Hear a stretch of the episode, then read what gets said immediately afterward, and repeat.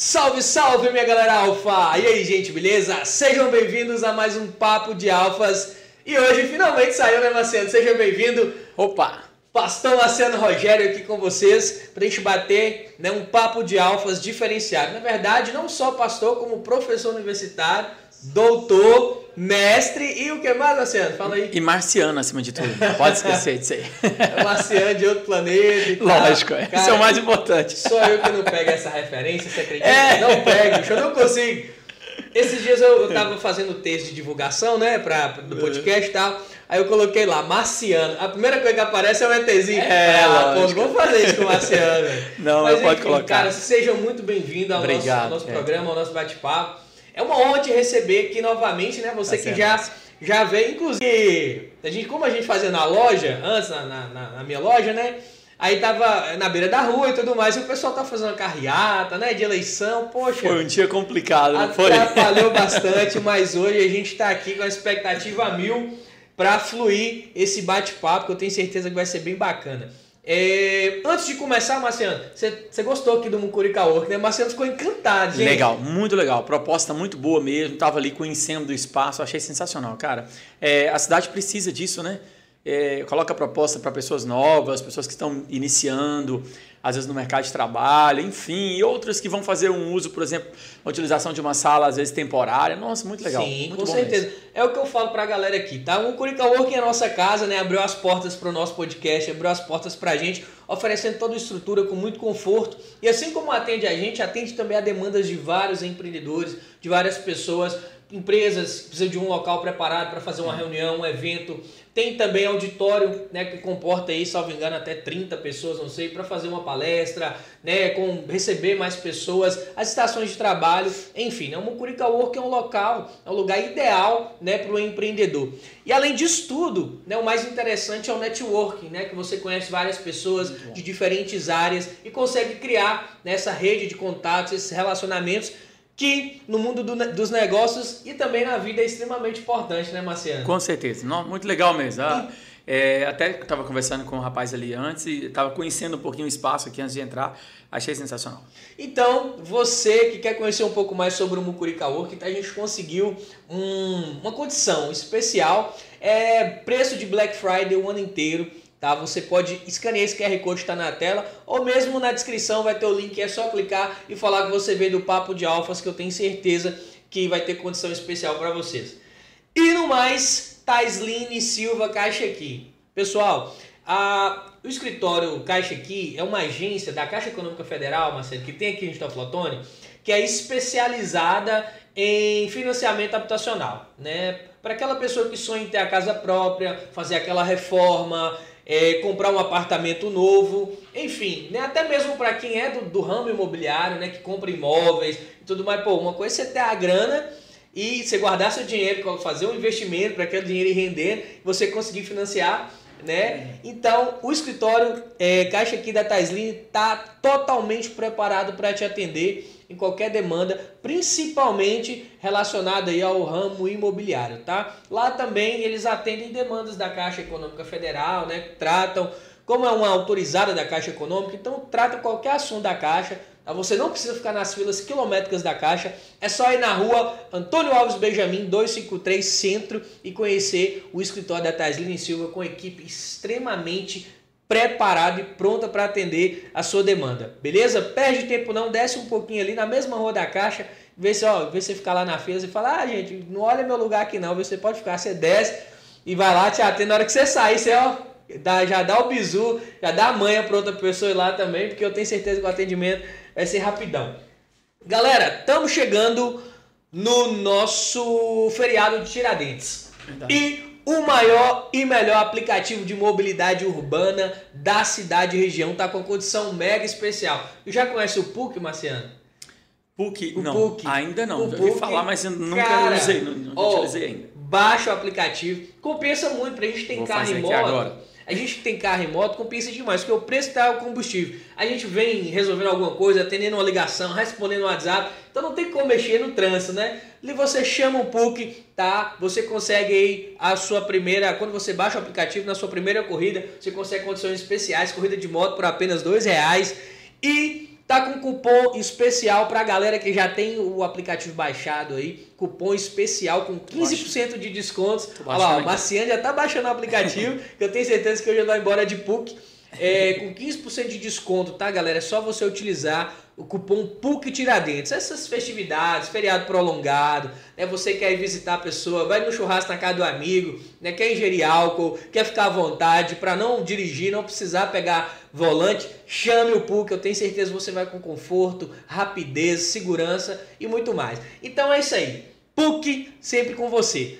Marciano, vamos lá, se apresente, fala um pouquinho mais da sua história. Você que já falou, né, no, no, no outro episódio, mas é bom a gente conhecer um pouquinho mais. É, hoje a gente convidou o Marciano, pessoal, especialmente para tratar, a gente está vindo aí é, de um período de Páscoa, né? Estamos no mês que é celebrado aí a Páscoa, fora celebrado a Páscoa ainda. E, e o Marciano ele desenvolveu uma tese, né? Sobre, sobre a análise jurídica do julgamento de Cristo. O pastor foi. Marciano, que é, que é advogado também, especialista em direito penal, processo penal, enfim. É, então ele vai falar um pouquinho mais né, sobre isso pra gente. Por que, que, que te motivou né, a buscar em meio tanta, tantas, é, tantas temáticas você poderia adentrar aí? O que, que te motivou a fazer, né, a buscar essas referências, a buscar esse conhecimento para a sua tese de doutorado, Luciano? Ó, é, na verdade, o interesse das duas áreas, né? O interesse tanto da área, primeiramente, é, religiosa, pela figura de Jesus em si, e segundo. Só pela... um pouquinho para cá, assim. É, acho que tá. Aqui, ó. É, isso. Tem, é que ele tem uma, uma chavinha aqui, ó. Ah, Bem tá. aqui, aí você aperta aí, ó. Ah, beleza. Tá, e segundo, é, o interesse da área jurídica, né? Então, o interesse da área jurídica para mim, trabalho na área de direito penal há muito tempo, lecionei direito penal durante muito tempo. Então são duas coisas que eu gosto de fazer. E na verdade assim, não foi necessariamente a minha tese de doutorado, é, mas foram alguns trabalhos que eu fiz durante os meus estudos, né? E pretendo, quem sabe, mais para frente divulgar alguma coisa sobre isso, algum livro sobre isso. Eu acho que é bem escasso o material sobre a análise criminal de julgamento de Jesus Cristo. É, muitas vezes a gente olha isso somente no ponto de vista espiritual, bíblico. Para mim que sou pastor, às vezes olha, olhava muito só isso. E eu estou muito acostumado a ver isso nas igrejas. Olhar somente do ponto de vista bíblico. Mas quando você olha no ponto de vista histórico é, e jurídico, eu acho que se torna ainda mais interessante. Não é que uma coisa exclui a outra, muito pelo contrário. Eu acho que essa análise jurídica ela reforça o meu pensamento religioso sobre isso. E foi a conclusão que eu tenho chegado cada vez mais, sabe?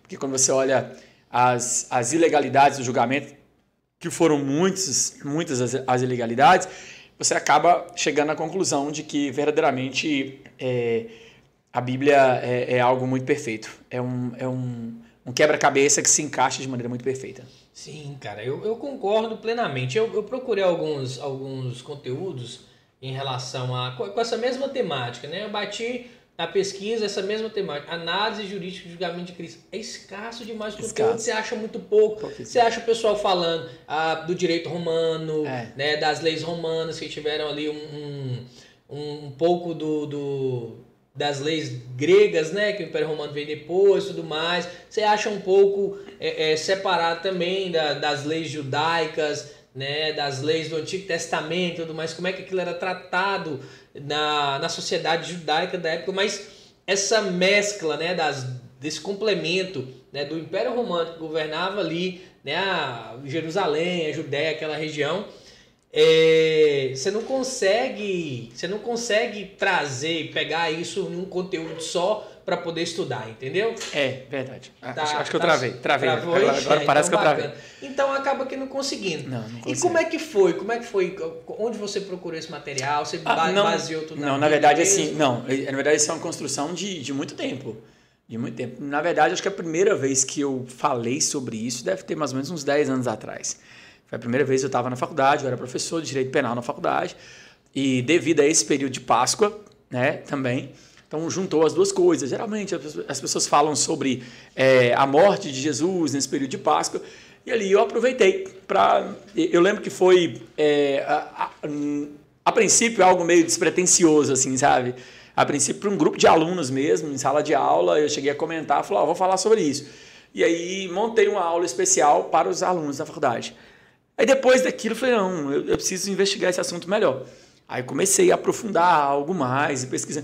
Então eu, vim, eu venho durante muito tempo fazendo esse tipo de pesquisa. Então não é algo assim isolado. Hoje, hoje eu posso dizer que tem uns 10 anos que eu converso sobre esse assunto. Show. Esse ano, é, é, acho que você já assistiu a palestra que eu ministrei uma Assisti, vez, né? Pô, velho, massa é, demais, cara. Foi. A foi na Fenote, você assistiu? Foi. A da Fenote foi muito bacana também, foi um público muito bom. Mas eu já falei ela em diversas faculdades, em diversas faculdades, diversos ambientes diferentes, igreja e tudo mais. É muito legal, eu acho muito maravilhoso você, você falar daquilo, sabe? Eu acho que, do ponto de vista jurídico, já vi muita gente falar assim comigo, até pessoas que não são cristãs, ateus. Nossa, cara, nunca tinha pensado sobre esse ponto de vista. Eu acho que isso é legal. Isso é. Quando você coloca a figura do, do, do Jesus humano em si, você reforça a figura do Jesus Deus, que João fala no seu evangelho sabe? Então, eu acho que há um reforço ainda maior de você falar, olha, é, esse humano aqui é um humano diferente, é não é? esse cara é o é, alfa. E sem dúvida, é, e sem dúvidas é o, é o julgamento com maior número de ilegalidades por metro quadrado. É. acho que nem é, é, outros julgamentos históricos na história, nenhum deles se aproxima do número de ilegalidades como o que aconteceu com Jesus. Nós vamos chegar lá. Pessoal, ó, você que está acompanhando aí, tá? Tem um coraçãozinho do lado, só deixar o seu like e curte essa live. Aproveita, compartilha com a galera, tá? Compartilha com seus, seus familiares, amigos. Eu acredito que é muito importante esse conteúdo, esse conhecimento, para você entender um pouco mais, como o Marciano falou, né? Da figura do Deus humano mesmo, né? Pra gente, é, é, não é separar é, Jesus da, da sua figura divina, mas conhecer mais o lado humano, como é que Jesus foi submetido e como chegou nessa condenação extremamente injusta que a gente vai ver aqui é, agora. Deixa o seu like, compartilhe com geral e vamos lá, Marciano. Como começa essa análise? Como começa aí é, é, é, essa perseguição com Jesus? É no momento da prisão? É antes? Como é que foi? Como é que é essa? Não, não, não é necessariamente aquele momento da prisão. É, esses indícios de que ele, ele seria preso, primeiro, é, às vezes eu vou falar no ponto de vista espiritual, porque é, muita gente que está nos assistindo ou que vai assistir essa, essa conversa depois Sim. vai chegar a essa conclusão. Jesus ele já vinha falando sobre isso. Aliás, o propósito dele já era um propósito muito claro. Né? Ele falou assim: ó, eu me entregarei. Aí eu creio na figura do Jesus Deus, que efetivamente ele tinha todo o poder no céu e na terra para que ele não ninguém pudesse o prender, como ele fala com o próprio Pedro quando ele foi preso. Ele falou assim: Pedro, será que é, você está aí apavorado querendo cortar a, a, orelha dos outros, como ele cortou de Malco? É, mas eu poderia pedir ao Pai e ele me enviaria 12 legiões de anjos para me proteger. Mas nesse pano de fundo espiritual de que efetivamente ele seria morto e de uma forma ilegal, de uma forma sem pecado, de forma injusta, a gente vê que o que mais incomodava, agora olhando do ponto de vista histórico, o que mais incomodava aqueles que mataram Jesus era justamente a figura de Jesus. Por quê? V vamos colocar a, é, a questão política por trás. Qual era a questão política? Israel estava sob domínio romano. Em 63 a.C., Pompeu, o imperador, assume aquela região de Israel. É, em 40 antes de Cristo, você vai ter a figura de Herodes o Grande sendo colocado como rei daquelas terras de Israel, mas ele estava sob mandato de Roma. O imperador era César. Então, no, mas nós temos lá é, Roma sobre o governo ali, Herodes o Grande, aquele que tentou matar Jesus quando ele nasceu, sendo uma espécie de rei, mas rei local, que a gente chama, né? Ou seja, hoje nós chamaríamos dele de governador ele das províncias. No caso, a né? César. Ele tinha que se submeter ao, ao, ao, poder de César. Então, quando Jesus chega, a princípio, até os discípulos de Jesus tinham interesse que ele fosse o libertador de Israel das garras de quem? Das garras dos romanos. Então você vai ver os discípulos falando muito isso com ele, dizendo: Olha, é, o Senhor veio para nos libertar das garras de, do Império Romano. Não. E Jesus falava: Olha, não é essa a minha preocupação. Em momento algum eu vim para isso. Ele colocava de maneira muito clara que a figura dele não era uma figura política. Tanto é que na hora que ele é julgado por Pilatos, por exemplo, ele não faz debate nenhum político com Pilatos. Até porque ele sabia. Pilatos fala para ele: Olha, você não sabe que eu tenho todo o poder para te soltar, mandar prender. Ele falou: oh, Nenhum poder seria te dado se não fosse do meu pai. Aí Pilatos: Não, mas você é o rei de Israel? Ele falou assim: Ó, oh, para isso eu vim ao mundo, mas meu reino não é deste mundo. Meu reino, ou seja, Jesus não estava preocupado com aquele governo político. E a visão dos discípulos e a visão, principalmente do Sinédrio, que foram aqueles responsáveis pela sua prisão, era um é, revolucionário político. Então eles olhavam para Jesus como uma figura de um revolucionário político. Então isso começa desde o momento que Jesus começa a aparecer. Desde o momento que Jesus começa a aparecer lá na Galiléia, na região norte de Israel, ele começa a fazer milagres, ele começa a agregar uma grande multidão. Os romanos começam a ir atrás dele, começam a verificar. Você tem uma profecia, você tem várias profecias bíblicas que sinalizam para Jesus, que convergem para Jesus. Mas mais do que isso, quando as multidões começam a acompanhar Jesus, isso começa a trazer um incômodo. Ô, ô Baciano, é, a gente tem várias passagens também, inclusive a gente sabe que na sociedade né, é, judaica, por exemplo, leprosos eram mal vistos, né, pessoas doentes e tudo mais, então tinha as caças sociais, né? E se eu bem me recordo, eu vi né, em algum estudo que os é, é, é samaritanos eram ainda abaixo dos leprosos, que era, tinha uma guerra entre, entre os judeus e os samaritanos, basicamente, né? Tinha. E Jesus quebra todos esses paradigmas. Na frente de todo mundo pede água, uma samaritana, Sim, é. né? cura um leproso, toca no leproso, que era proibido socialmente fazer isso. Será que essas coisas, esse tipo de coisa também incomodavam o, o, o Sinédrio? O sempre, da... sempre. Jesus quebrou muito esses paradigmas de conversar com a prostituta, de é, estar junto dos samaritanos, por exemplo, é, comer com os é, é cobradores de impostos. Olha Mateus, Mateus, o escritor do Evangelho. Mateus, quando ele se converte, Jesus chega para ele e fala assim: Olha, é, segue-me. E ele passa a seguir. A Bíblia diz que imediatamente Jesus vai à casa de Mateus para comer com os cobradores de impostos. Mas Mateus era tipo Zaqueu? Era da é, a me... isso, justamente. Ele era publicano. O que, que eram os publicanos? Os publicanos eram judeus que trabalhavam para Roma. Então eles trabalhavam para Roma colhendo os impostos das pessoas. Imagina, nós dois estamos aqui, somos judeus. Eu sou responsável por colher impostos. Qual era o combinado dos publicanos com os romanos? Olha, vocês têm que nos passar os impostos, entretanto você pode cobrar mais para você. o que você cobrar mais é seu.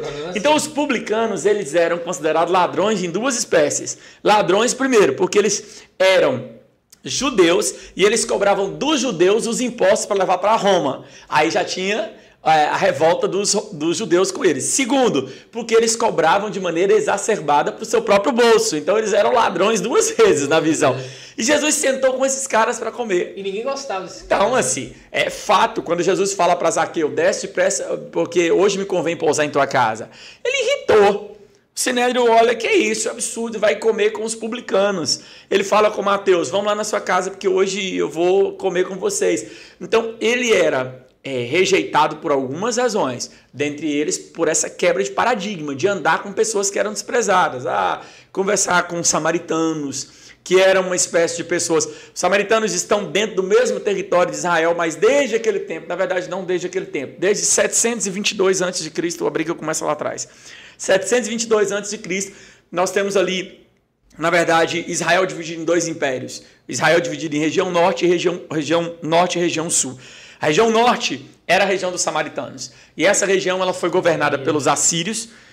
É, e esses assírios eles faziam uma coisa. Quando eles governavam um povo, eles tinham a tática de Alexandre o Grande. Depois Alexandre o Grande veio fazendo a mesma coisa. Que era o seguinte: é, misturava o povo. Então ele pegava um povo daquela terra, tirava, levava para um lugar e trazia um monte de estrangeiro e misturava. Então os samaritanos, na verdade, eles nem eram judeus puros e nem eram estrangeiros puros. Eles eram uma mistura. E o povo da região sul e também da região da Galileia, que estava em outra região, desprezava os samaritanos por isso. Eles falavam: olha, vocês são um povo imundo, misturado. Os samaritanos eram um problema. Jesus passava na região dos samaritanos e parava para conversar com eles pedia água pro pessoal. Pô. João 4, quando ele para, por exemplo, com aquela mulher samaritana no poço. Então, isso tudo fez com que a figura de Jesus fosse uma figura é, para os políticos desprezada, para os militares, uma figura perigosa, e para os, para os religiosos, uma figura incômoda.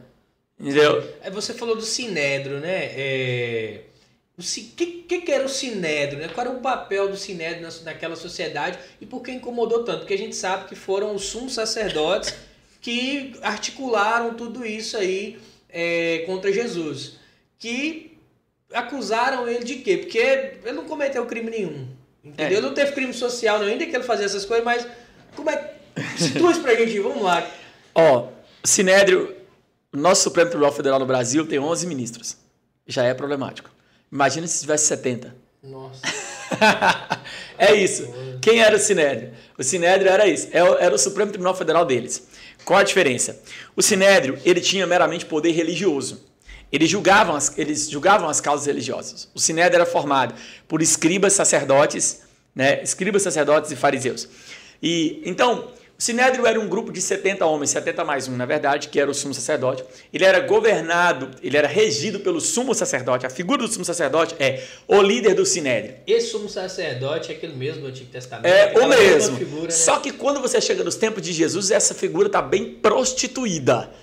Até sabe? por causa do, é... do, do, do, poder político, dessas articulações políticas. Justamente, porque nós, nós tínhamos quem? Caifás Caifás é o sinônimo da promiscuidade já nos tempos de, de, de Jesus. Seria tipo um. Ah, cara, é difícil até comparar tipo alguém com Caifás. Também, sabe? Também. Porque a figura política dele é. Na verdade, naquele tempo, muito embora a competência do Sinédrio fosse meramente religiosa, o Sinédrio era responsável por julgar quais são os crimes religiosos Hoje eu sei que essa figura falar essas duas expressões, elas não soam tão bem, mas naquele tempo era isso. Quais eram os crimes religiosos que ele era acusado? É, o que, que ele fez para atingir? Porque vou, vou, pensar em uma coisa aqui, Kettler. Olha para você ver, ó. quando é, Roma governava aquele povo de Israel, havia o seguinte tratado ali. Havia o seguinte tratado. Roma não estava interessada na religião dos judeus foi o único lugar que Roma governou, que esteve sobre o, governo romano, mas que os romanos não estavam interessados em instituir uma nova religião para eles. Até porque eles sabiam que mexer com a religião dos judeus era mexer numa caixa de marimbondo. Isso aconteceu. Trazer muito conflito, muito mais do que eu já tinha, né? Isso aconteceu algumas vezes. Olha, por exemplo, Etíoco, Etíoco é, Epifânio, antes um pouco do Império Romano chegar ali em 63 a.C., é, Alexandre o Grande morre, o Império Grego Macedônico é dividido em quatro, Etíoco Epifânio passa a governar sobre aquela região de Israel. Ele faz uma coisa: ele pega um porco e sacrifica um porco dentro de um templo de Israel. O porco é desprezado até hoje para o judeu. Eu tive em Israel o ano passado. Nossa. E assim, você não acha carne de porco em lugar nenhum. Até hoje. Estou falando 2023. Imagina em 65 a.C. Caramba, aquilo Entendeu? que era assim. E pior, por quê? Porque a figura do porco para eles é uma figura de um, um, animal imundo. Então, ele pegou não só o porco, que é uma figura imunda, mas sacrificou dentro do templo, que era um lugar sagrado. Isso deu origem à chamada Guerra dos Macabeus. Essa guerra foi assim, uma carnificina na época. Quando Roma passa a governar sobre Israel, a conclusão que eles chegaram é: não mexe com a religião desse povo, não Vamos colher só os impostos dele, deixa eles adorar os deus, o Deus que eles quiserem. Exemplo, Pilatos. Logo depois, Pilatos é um governador de Roma, um mandatário de Roma que ficava ali nas terras de Israel, morando em Cesareia.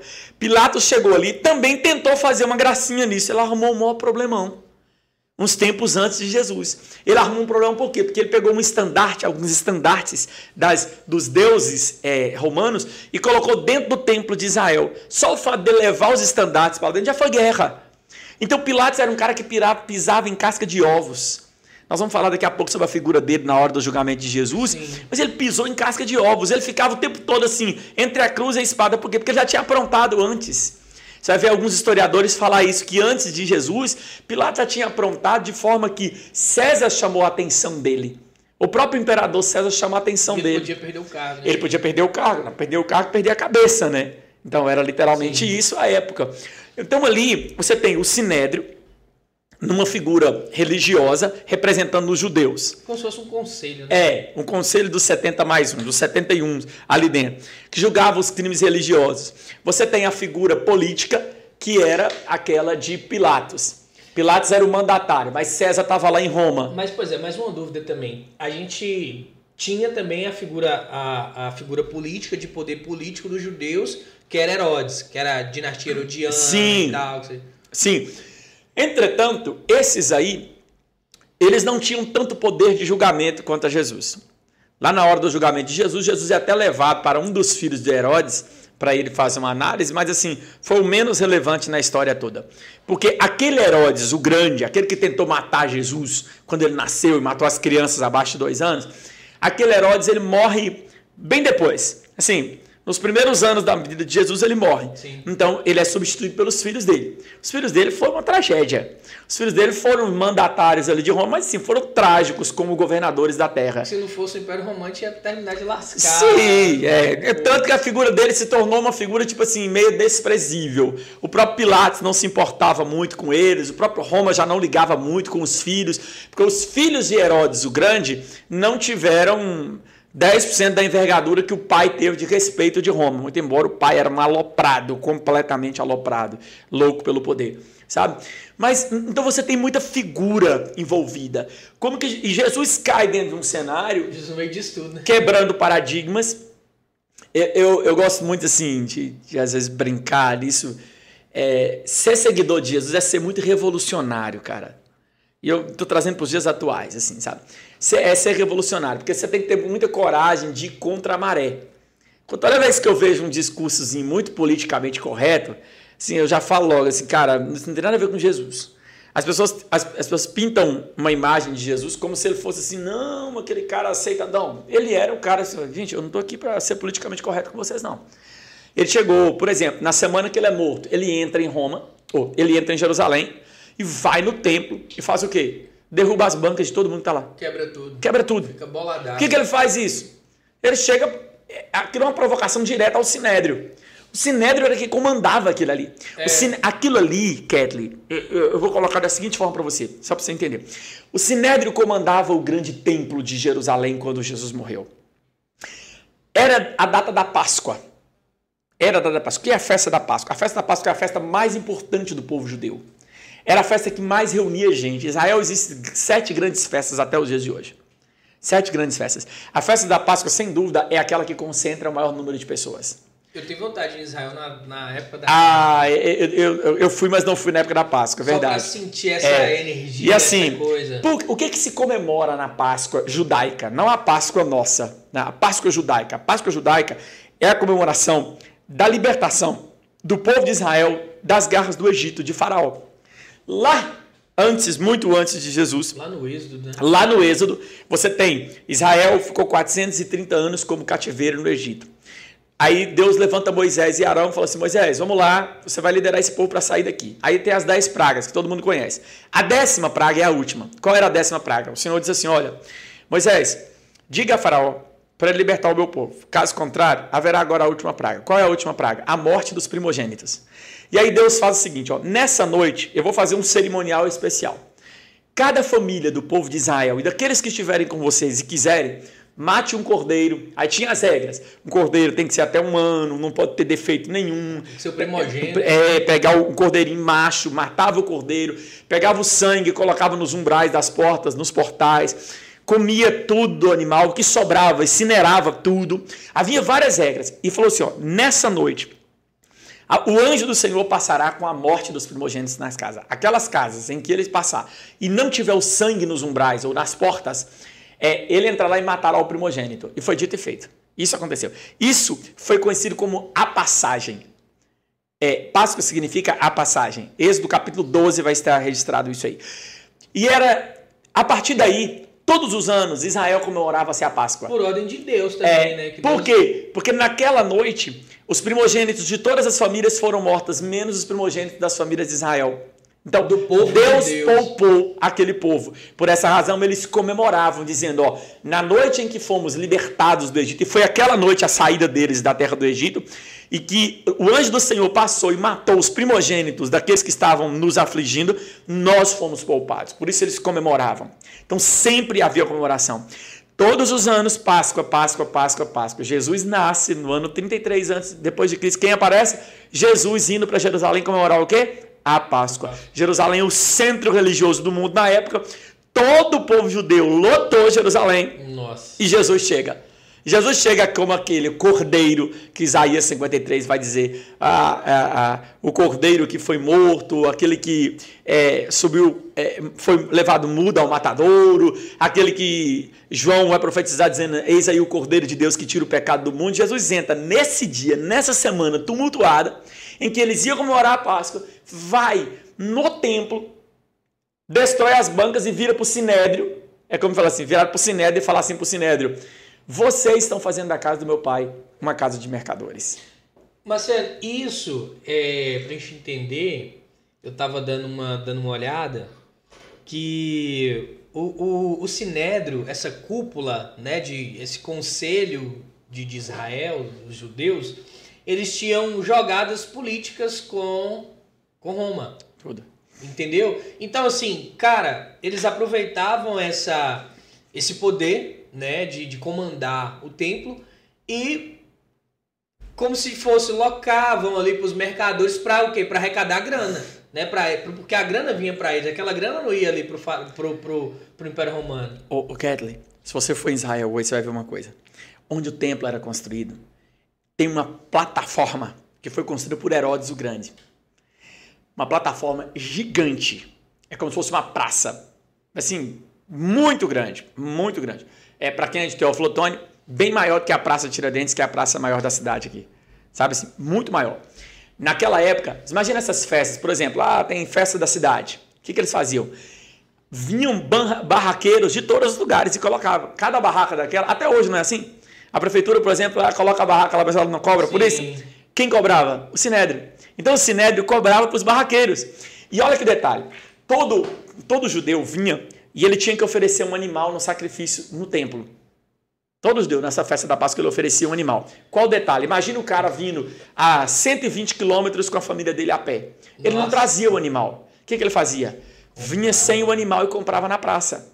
Porque ele sabia que ele ia chegar no templo e antes de entrar para o templo para sacrificar, estava vendendo lá o animalzinho. Então ele falou assim: compensa para mim, ao invés de pegar um cabrito e sair com ele 120 quilômetros andando e ele vai morrer na estrada, compensa para mim comprar lá em Israel. Eu poupo meu animal e compro lá em Israel, fica mais tranquilo. Então aquilo ali virou uma grande praça. Aquilo ali tinha ganho de dinheiro de todas as formas. Ó, vou citar dois exemplos. Primeiro exemplo, a venda dos animais. Então quanto que eles. Aliás, três exemplos. Tá? Primeiro, é, a locação das bancas ou dos locais. Segundo, a venda dos animais. Terceiro, as chamadas banheiras de purificação. Porque o povo falar. tinha que entrar no templo, antes de entrar, eles vinham de várias terras. Então eles tinham que tomar seus banhos, purificar. Eles tinham que purificar. Até o banho era cobrado. Então haviam grandes banheiras é, em torno do templo, de forma que o banho era cobrado. Eles ganhavam em tudo. Eles ganhavam no animal, eles ganhavam no aluguel, eles ganhavam na banheira, ganhavam em tudo. E como era um negócio religioso, Roma não entrava no. Não entrava. No, e a grana era toda de quem? Toda deles. Do... Então, assim, não havia interesse. Roma não havia interesse que a questão religiosa. Roma não, não, não tocava na questão religiosa. Por isso, aquele ato de Jesus foi tão provocador. E Jesus chega e ele provoca mesmo, porque ele chegou e falou assim: olha, o que vocês estão fazendo aqui é, é, é exploração econômica. Jesus foi, Jesus pregou no templo, poucas vezes, mas você vê Jesus pregando no templo. Jesus visitou aquele templo também. Não é que ele estava. Mais na sinagoga. Ma, né? É, não, mais na, na, com o povo mesmo. Menos nas sinagogas e mais, no, mais com o povo. Não, era... não a, sinagoga, a, sinagoga, na verdade, assim, nos tempos de Jesus você, você tem poucas sinagogas ainda. É, você não tem tantas sinagogas. Você tem, mas não exagerado, assim, sabe? É, mas Jesus pregava mais nas praças, no, na beira dos rios, é onde que ele gostava de pregar, onde que o povo estava lá nos montes, ele ia, uhum. sabe? Mas aquela figura foi muito provocadora. Então aquele sinédrio, a revolta do sinédrio era o seguinte, olha, vamos matar esse Jesus, daqui a pouco eu volto um pouquinho aí, porque nós vamos ter que ir lá e voltar. Né? Não, bacana. Vamos matar esse Jesus porque se der sexta-feira de Páscoa, desse camarada estiver aqui com a gente, vai virar uma guerra isso aqui. E, e a figura deles, pra, de Jesus, para eles, era um revolucionário político. Pois é, agora para o pessoal entender, o que, que, que, que, que, que é comemorado na sexta-feira de Páscoa para o judeu? Porque aí que começava, eram três dias, né? É, aí que começava, no caso, a purificação, como você falou. É. Os dias vêm aqueles dias, é, a Páscoa era o primeiro dia da semana para eles ali, no domingo de Páscoa, né? Chamamos no domingo de Páscoa. Mas aquela semana já era a semana da Páscoa.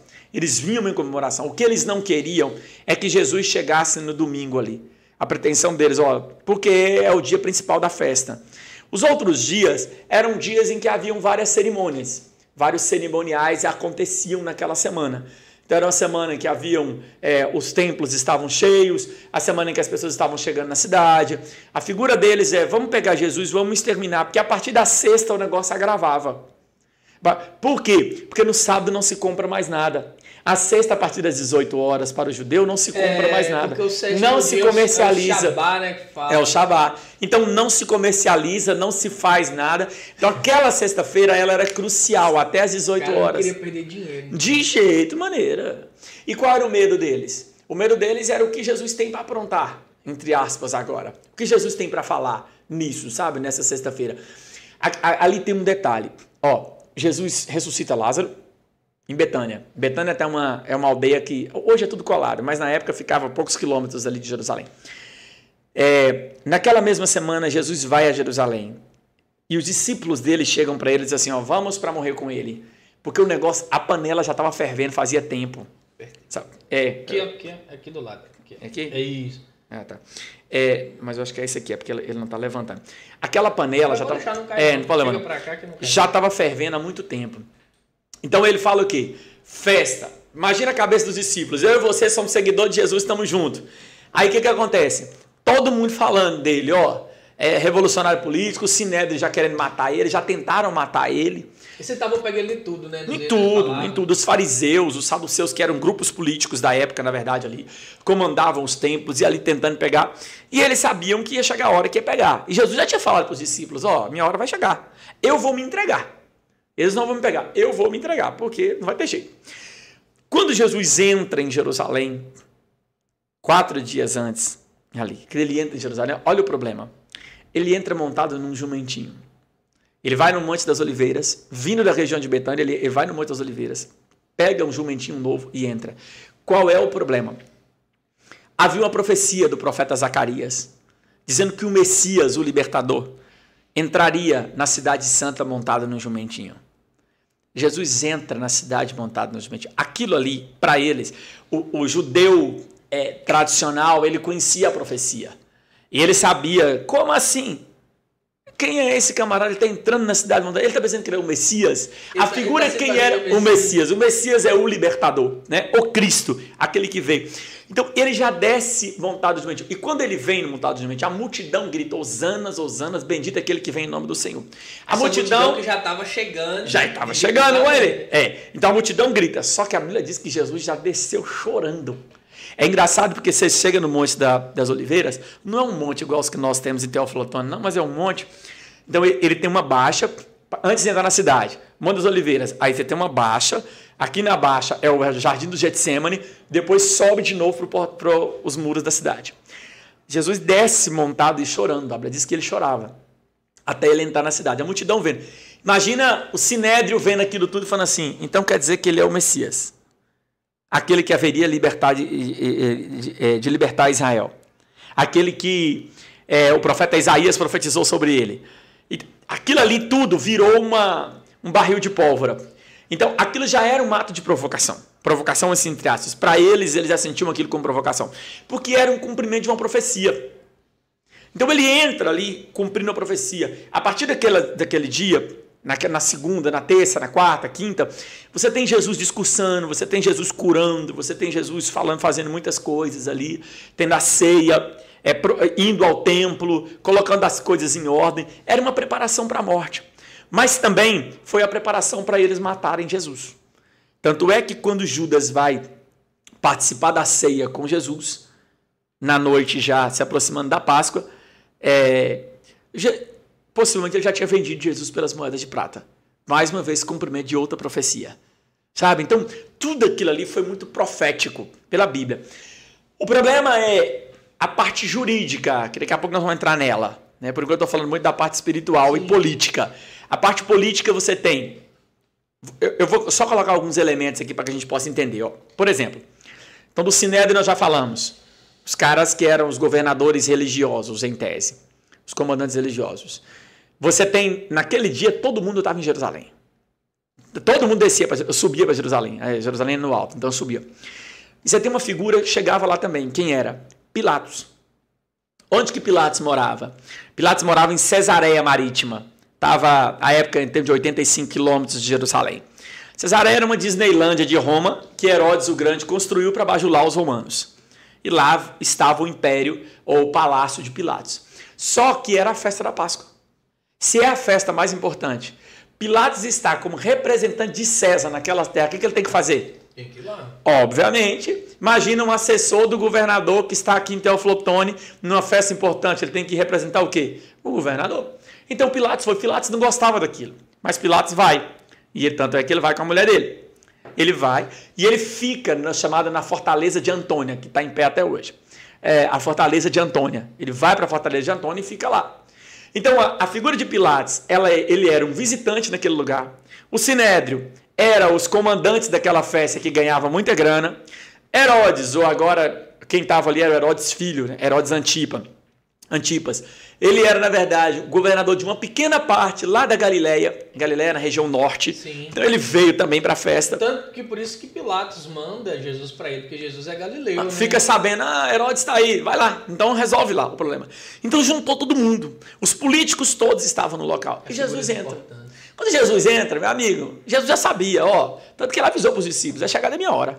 Tá, aí vamos, então vamos para agora para a questão jurídica, né? Vamos, vamos pegar esse tudo isso a gente falou da, da questão política, a gente entendeu, a galera entendeu quem eram as figuras políticas importantes, o que, que elas faziam, quem era o Sinédrio, os componentes do Sinédrio, sumo sacerdote, o que, que esses caras faziam, o que, que esses caras estavam aprontando, por que, que esses caras ficavam com tanta raiva de Jesus, porque Jesus não só estava mexendo com as multidões, estava quebrando paradigmas sociais e de costumes também dos judeus, né? Que para os judeus, ah, esses costumes de, de são sagrados, né? Então Jesus estava quebrando aquilo e ainda se fala- falava que era filho de Deus, né? Porque É. Jesus tinha esse discurso, que ele era filho do Altíssimo É. e tudo mais.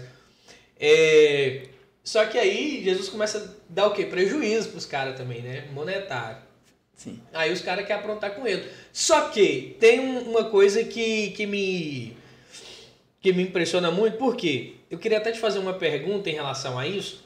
Se esse direito da época, se esse direito romano, se isso tem algum é, é- é alguma consequência no nosso direito de hoje. Por quê? Porque prenderam Jesus à noite, né? E, pô, você não pode ir na casa de ninguém prender ninguém, né, durante a noite. Tem que dar determinada hora no nosso Sim, sim, ordenamento sim. jurídico, É, né? Como é que é? Faz um comparativo disso pra gente, se foi legal essa prisão, como é que foi esse negócio? Então, aí nós vamos começar a chamar as ilegalidades.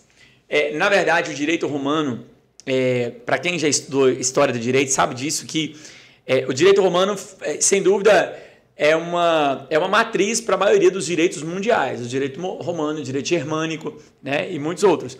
Mas, sem dúvida, eles eram muito evoluídos em, em relação às legislações. É por causa também da, da, da Grécia, não? Dos É, gregos, da sim. Pessoal, é. os pensadores, Então, eles já eram evoluídos em relação a isso. Eles já tinham uma, uma evolução muito grande sobre códigos e sobre outras coisas mais. Então, como havia ali na época é, o governo romano, obviamente você tem a legislação romana tem que ser aplicada aí. Então você tem que necessariamente aplicar a legislação romana. E aí nós começamos a ter alguns problemas, né? Por quê? O problema é que nós temos legislação romana sendo aplicada, mas nós temos também le- as legislações é, religiosas que precisam ser aplicadas. Então nós temos vários códigos que comandam na época. Por exemplo, o- os códigos romanos eram de leis processuais. Os códigos religiosos, os códigos é, judaicos eram de leis religiosas. Então nós temos a Taná, nós temos outras, obviamente a própria Torá, né? E outras leis e ordenanças da- do seu tempo. Muita coisa, por exemplo, judaica, era chamado do que a gente chama de direito consuetudinário, ou seja, é, direito falado, né? Nem tudo era escrito. Mas do romano já era muito escrito. E aí, nas prisões, ou a partir da prisão, nós vamos ter as ilegalidades. Por exemplo, Jesus é preso à noite. Aqui, sem dúvida, nós temos a primeira ilegalidade da, do julgamento. Ele é preso à noite e ele é preso sem uma ordem judicial. Não havia uma ordem judicial. E quem mandava essa ordem? Seria o Sinédrio? O Sinédrio. O Sinédrio mesmo. Porque a prisão foi feita a primeira foi pelo Sinédrio. Não foi Roma que mandou prender, Eles a princípio. acusando Jesus de... Ali é o seguinte: quando eles prendem, eles prendem à noite. Vamos colocar uma coisa. Por que, que eles prendem à noite? Prendem à noite porque Jesus, o medo deles era justamente das multidões eh, se aproximar. Então eles precisavam fazer uma prisão à noite na calada. A, a Bíblia diz que foi uma legião de soldados. Isso quer dizer, em torno de 6 mil soldados para prendê-lo. Você imagina a multidão para prendê-lo? Um exército. Sim, olha. é um exército para prender. Sabe? Então, assim, era efetivamente uma legião. Eu falando de 6 mil, mas é de 3 a 6 mil que pode, podia haver numa legião. Então eles vão para prendê-lo à noite.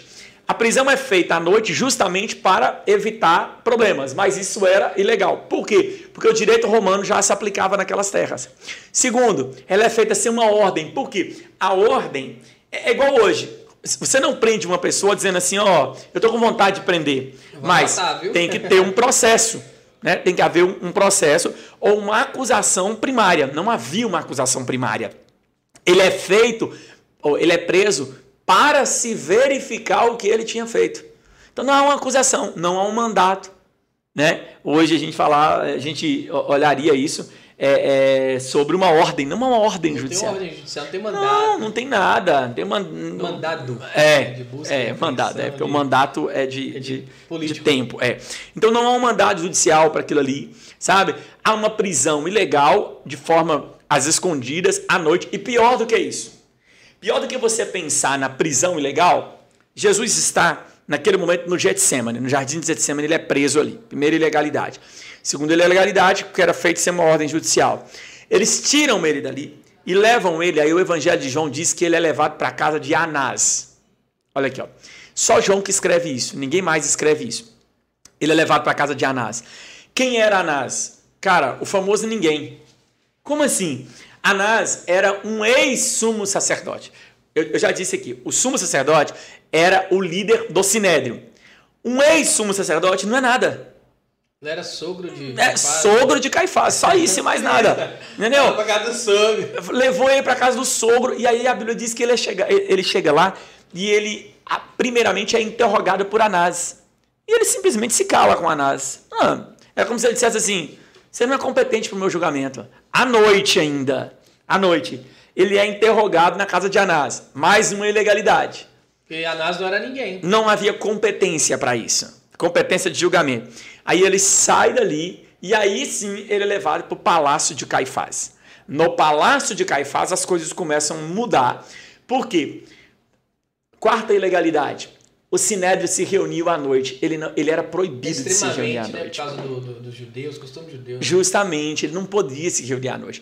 A Taná, na verdade, o, o que, que era a Taná? A Taná era uma das, uma das leis aplicadas na época, né? Ela ela proibia o, o sinédrio de se reunir à noite.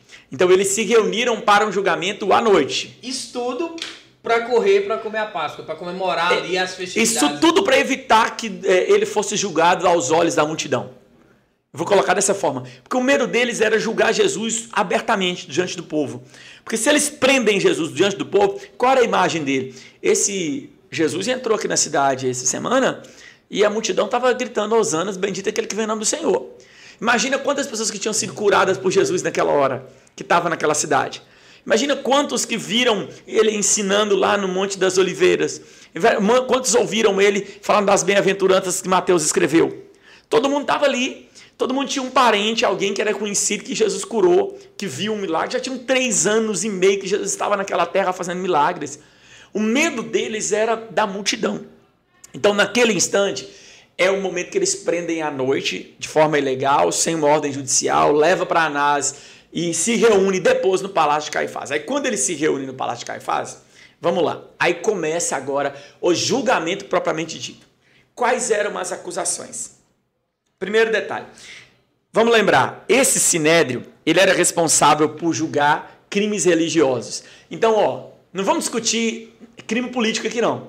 Vamos discutir crime religioso. É, é, gente, usar a expressão crime religioso, na época era como se fosse pecados, o que nós traduzimos hoje como meramente pecados. Então, para eles eram crimes religiosos. Aí, eles acusam Jesus, por exemplo, de ser um blasfêmio. Por quê? Porque Jesus disse assim: é, Eu sou filho de Deus. Tu és o filho de Deus. Então, aqui não havia interesse, por exemplo, para Pilatos. Pilatos ia conversar com Jesus no outro dia. Pilatos queria saber se era filho de Deus, não. Porque Pilatos não julgava se o cara estava blasfemando ou não. A blasfema era um crime religioso. Então ele fala: olha, é, você é mesmo filho de Deus? Quando Jesus diz é, é, diante de Caifás que é, é, é, chama Deus de o Pai, né, como sendo eu sou filho de Deus, a Bíblia diz que Caifás rasga as suas vestes na hora. Muito espetáculo. Entendeu? É, ele rasga suas vestes como forma de reprovação pela blasfêmia. Ali eles julgam Jesus pelo crime de blasfêmia. Eles julgam Jesus ali é, por ter falado que Jesus proibiu as pessoas em ofertar no templo. Isso não foi uma verdade. Marcos vai registrar sobre isso, sabe? E, e as acusações deles são meramente e dizendo que Jesus disse que ia destruir o templo. Porque quando Jesus disse assim, ó, não ficará pedra sobre pedra que não será derribada.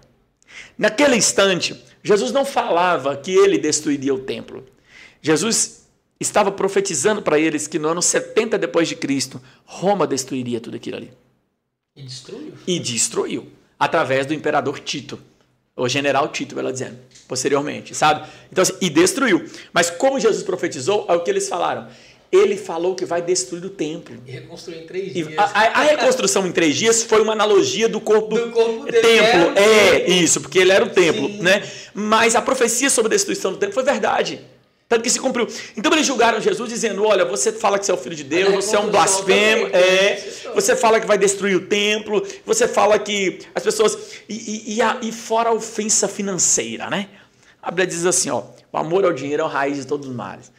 Muito daquilo ali, o envolvimento era o financeiro. Muito daquilo. Não tem dúvida, nós acabamos de mencionar algumas coisas dessas aqui. Os caras estavam loucos. E eles julgam à noite. Aí nós vamos para outras ilegalidades, Kathleen. Olha para você ver. Vamos lá, que eu tô anotando aqui. Você, tá, você anotou? Nós paramos na quarta, né? Sinédrio se reúne à noite. É, qual, qual que você falou aí? Ó, prisão à noite. Ó, primeiro, ilegalidade, né? O horário da prisão à noite. Sim, é, segundo, é, sem mandado. Sem ordem. É, terceiro, casa de Anás. Casa de Anás, julgamento incompetente. E depois para o Sinad, o, se reúne na casa de, de Caifás. Isso, o Sinédrio se reúne no Palácio de Caifás. Isso. Mas aí, nós vamos para outra ilegalidade. Na, na quinta ilegalidade, agora nós temos a seguinte, ó. A Bíblia diz, Marcos registra, dizendo que é, o Sinédrio, por unanimidade, condenou Jesus. Essa é a quinta ilegalidade. Mas sendo onde que está a ilegalidade? Vamos lá. O Sinédrio era um, um, um tribunal responsável por acusar e defender alguém. Ele não podia só acusar e ele não podia só defender. Aqui você tem um detalhe que é o seguinte, ó. Se uma pessoa fosse condenada por unanimidade, significava o quê? Que ele não tinha, que ele não tinha defesa. Então todo mundo que era condenado por unanimidade, imediatamente ele era solto. Ele imediatamente ele era solto. Por que, que ele era solto? Porque não houve defesa dele.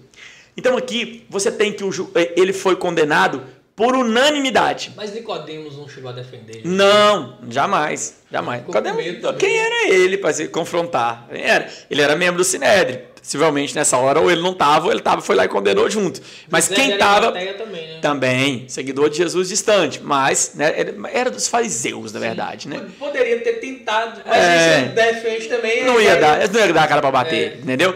Então, você tem uma figura que eles condenam por unanimidade. Isso é uma ilegalidade por si só. Porque naquela hora Jesus tinha que ser solto. Era como se dissesse assim, ó, o julgamento está encerrado porque ninguém defendeu ele. E aí nós vamos para a sexta ilegalidade. Qual é a sexta ilegalidade? Não havia procurador, não havia advogado. Ah, mas, mas figura de advogado existia? Gente, a Bíblia vai falar sobre advogados. A figura do Paracletos, aquele ajudador, aquele que está junto, aquele que é o intercessor, ele já existia muito antes do direito romano. E o direito romano mais ainda. Você tem um direito romano mais ainda. Ou seja, Jesus não teve advogado, Jesus não teve ninguém do lado dele. Para defender. Ah, e eu vou para uma outra legalidade. Qual é a outra legalidade? A outra legalidade, Mateus registra dizendo assim: ó, uma pessoa só, só poderia ser é, é, condenada se duas testemunhas, de maneira separadas, elas dessem um depoimento idêntico sobre aquela pessoa. Duas testemunhas. E nesse julgamento, as duas testemunhas elas não falam a mesma coisa. As testemunhas que trouxeram, as falsas testemunhas que trouxeram contra Jesus. As falsas testemunhas, eu vi mesmo. Justamente. Então, eles, vão lá, obviamente, possivelmente aquilo ali eram. A Bíblia nem cita quem eram essas testemunhas. Mas eu quero crer assim, ó. Alguém tinha uma banquinha lá no templo, né? alguém que estava interessado de alguma forma no negócio. Comerciante. É, algum comerciante, eles trazem ali. E o depoimento delas é totalmente diferente uma da outra. O depoimento das testemunhas, elas não são idênticas e elas precisavam ter depoimento idêntica. Uma diz, olha, ele diz que é filho de Deus. A outra diz assim, ah não, mas ele falou que ele pode até destruir o templo. Não tem conexão entre as duas testemunhas, sabe? Então, o discurso das testemunhas também, elas, a, a condenação em tudo que os judeus faziam tinha que ser em duas testemunhas. E elas tinham que ser unânimes e idênticas. Ali você não tem uma testemunha idêntica. Você tem uma testemunha comprada primeiro, né, trazida ali de alguma forma. Segundo, que não, não são idênticas e o discurso delas é usado como base para condenação. Jesus é condenado diante dessa e nessa noite. né, que blasfêmia que era um crime religioso. por falar que destruiu o templo que era um crime religioso. Por falar que, que destruiu um templo e eles chegam a, a citar né olha aonde o templo onde os nossos pais congregaram os nossos antepassados. Agora Marciano vamos lá. É, vamos então. Se, primeira primeira condenação Jesus já foi condenado no Sinédrio. Não ainda não. Ainda não né? à noite ainda não ah, tá. Não, no Sinédrio. Ah, sim. No Sinédrio. Escuta aqui, ó. É pelo seguinte, ó. Ele é condenado depois dessas testemunhas, depois do interrogatório, depois que ele apanha, ele é condenado por unanimidade. Ainda nós estamos no meio da madrugada. Sim. Aí tem um detalhe. A lei falava o seguinte: que entre um depoimento, entre um julgamento e outro, havia uma seguinte ordem. O sinédrio tinha que sair para suas casas. E eles tinham que ficar 24 horas em silêncio, sem conversar com ninguém. Um dia todo em silêncio. Nossa. Sem encontrar ninguém. É. então. Para quê? Refletindo. E, e eles só poderiam reunir depois de um dia, eles teriam que reunir novamente. E depois que eles se reunissem, depois de um dia, aí eles iam ratificar a prisão ou não. Ou ratificar a condenação, desculpa, ou não. Veja, o sinédrio então tinha que ser dissolvido. Vá para casa, reflita, sem conversar com ninguém, depois vocês voltem. O detalhe foi, a Bíblia diz que ao amanhecer o dia, eles se reuniram novamente para confirmar a prisão. Não passou quatro horas. Eles não passaram quatro horas. E eles precisavam fazer isso nas primeiras horas do dia. Porque eles sabiam que a multidão havia, ia chegar. Vamos fazer o toque de caixa? Entendeu? Vamos fazer tudo correndo, porque senão vai dar problema. Então, quando amanheceu o dia, as primeiras horas, o Sinédrio se reuniu novamente para confirmar. Ele não poderia se reunir, é mais uma ilegalidade. Pois é, aí pra você ver, que- olha que ironia, que irônico. Os caras estavam condenando Jesus por um crime que ele não cometeu de uma lei que nem eles mesmos estavam seguindo. Não. Dilma, não é. Aliás, Jesus sempre criticou eles por causa disso, né? Sim, agora, hipócritas, né? Hipócritas, Víboras, é. Sempre falava, olha, vocês querem colocar nos outros uma carga que nem vocês mesmos dão conta de carregar. Agora vamos lá, eu tive dando uma, dando uma pesquisada, dando uma olhada, que para o, o- a pena, tinha, tinha, Jesus sofreu a pena no caso, foi do Império Romano, foi dos judeus. Foi. E como Jesus foi condenado a um crime religioso, cabia a pena o quê? Judaica, né? Só. Que no caso seria apedrejamento, Apedrejamento, né? E aí por que que eles levam então Jesus para o governador romano? Por que que eles levam Jesus para Pilatos? Porque eles não podiam já- matar. Pois é, mas eles já tinham condenado. É, E mas eles não pena- podiam matar. Mas a pena apedrejamento? Até É, é, não, me- não, eles não podiam matar. Eles, é, eles não podiam aplicar a pena de morte. A O pena de morte. então não era até a morte. É, eles podiam apedrejar, podiam dar as chicotadas, as, as 40 chicotadas, mas eles não podiam matar ninguém. A pena de morte era exclusivamente do Império Romano. Só a- a- tinha que haver a ratificação do Império Romano para a pena de morte. Entendi. Pra- eu pensava que aquele apedrejamento ali era até a morte, Não, entendeu? não, eles apedrejavam, mas assim, é, é uma pena secundária, que a gente Ah, chama de pena secundária, sim, entendeu? Então, eles tinham que levar para o Império Romano. Porque eles queriam matar Jesus. E eles queriam o quê? A morte de Jesus. Então vamos, vamos executar. E para executar, só tem uma forma de executar. Só que aí, no outro dia, quando se reúnem, quando eles se reúnem pela manhã e dão o veredito final, ratificam a morte de Jesus, eles têm que levar para quem? Para Pilatos. Pilatos. E é aí que a Bíblia diz que na primeira hora, nas primeiras horas do dia. Imagina isso aí em torno de antes de 5 da manhã, antes de 6 da manhã. Porque o dia começava, o dia judaico começava às 6, da- 6 horas da manhã. Ah, Não é o nosso horário hoje. O horário deles é de 6 às às 18 horas. Então a primeira hora do dia era 6, 9 horas da manhã era 3 horas, meio-dia para nós era 6 horas, 3 horas da tarde era hora nona. Então, era assim o dia deles, né? Então o dia era uma coisa, a noite era outro dia já. Na verdade era um dia, dia, um dia, noite. Sim, era já, bem assim. já começava no É. dia. já. Aí você tem um detalhe seguinte: quando eles pegam Jesus e eles levam para Pilatos, tá de manhã. E eles reúnem uma grande multidão. Quem era essa multidão? Cara, de novo eu vou dizer assim, não, não dá para saber quem era. mas possivelmente aqueles próximos de Jesus. Ou, desculpa, próximo deles, Isso. do Sinédrio. Então, você tem o sumo sacerdote, você tem a figura dos líderes religiosos, e você tem, mais do que isso, a figura de pessoas que eram pagas para estar mas, ali. Mas a Bíblia não fala que as mesmas pessoas que receberam Jesus no domingo de é. Ramos ali e tal, né, no Osana. É, eram as mesmas Não, a Bíblia não fala que é exatamente as ah, mesmas. Tá. Há uma presunção nossa que sejam as mesmas pessoas. Mas, mas as mesmas de que sentido? As mesmas no sentido de que é, a, a multidão, a própria multidão que gritava Osana, gritava depois crucifica. Mas é, é uma força de expressão para dizer assim: é aquele próprio povo, aquela própria cidade. A própria cidade de Jerusalém é clamava nós, pela morte dele. Fazendo uma analogia para nós cristãos, é nós mesmos. É gritando, é, é, aclamamos Jesus como Senhor, como Salvador, mas depois nós mesmos pecamos contra é, ele. Sim, né? sim. A forma de negar Jesus. Né? Então eles reúnem de manhã, aí eles levam de manhã. Chega lá de manhã, Pilatos está levantando, aí é na fortaleza de Antônia. Aí Pilatos está levantando, quando Pilatos começa a levantar, chega aquela multidão, e aí eles vão até Pilatos, e é aqui que está a ironia, Kathleen, do negócio. Por quê? Porque se eles chegam para Pilatos e falam assim, ó Pilatos, ele blasfemou dizendo que ele é Deus. Sabe o que Pilatos ia virar para eles e falar? E eu com isso? O problema é seu. Porque Pilatos, competência, julgamento, competência de julgamento, Pilatos não tinha nada a ver com isso. Pilatos não ia virar e falar assim: ah, ele falou que vai destruir o templo. Ah, gente, mas esse templo nem é nosso, é seu, vocês que resolvem isso aí. Ah, ele falou. A, a, a questão religiosa não interessava para Pilatos. Então eles fizeram uma coisa. Eles nem gostavam da religião. É, nem gostavam. Então eles fizeram uma coisa. Eles levaram Jesus para Pilatos, mas não falaram que Jesus foi condenado por blasfêmia. Eles chegaram lá e disseram assim: Pilatos, eis aqui Jesus o Nazareno. Ele diz que é o rei dos judeus. Aqui entra o problema. Por quê? Quando ele fala assim, ó, ele diz que é o rei dos judeus, você está agora acusando ele realmente de um crime. E esse crime agora não é mais religioso, agora é político. É, é agora é uma, é uma rebeldia contra o imperador, porque ele está querendo se tornar o rei dos judeus. Aí, aí é na hora que Pilatos vira para Jesus e falou assim: Você é o rei dos judeus? Aí ele falou assim: Meu reino não é deste mundo. É aquele debate meio estranho que acontece ali.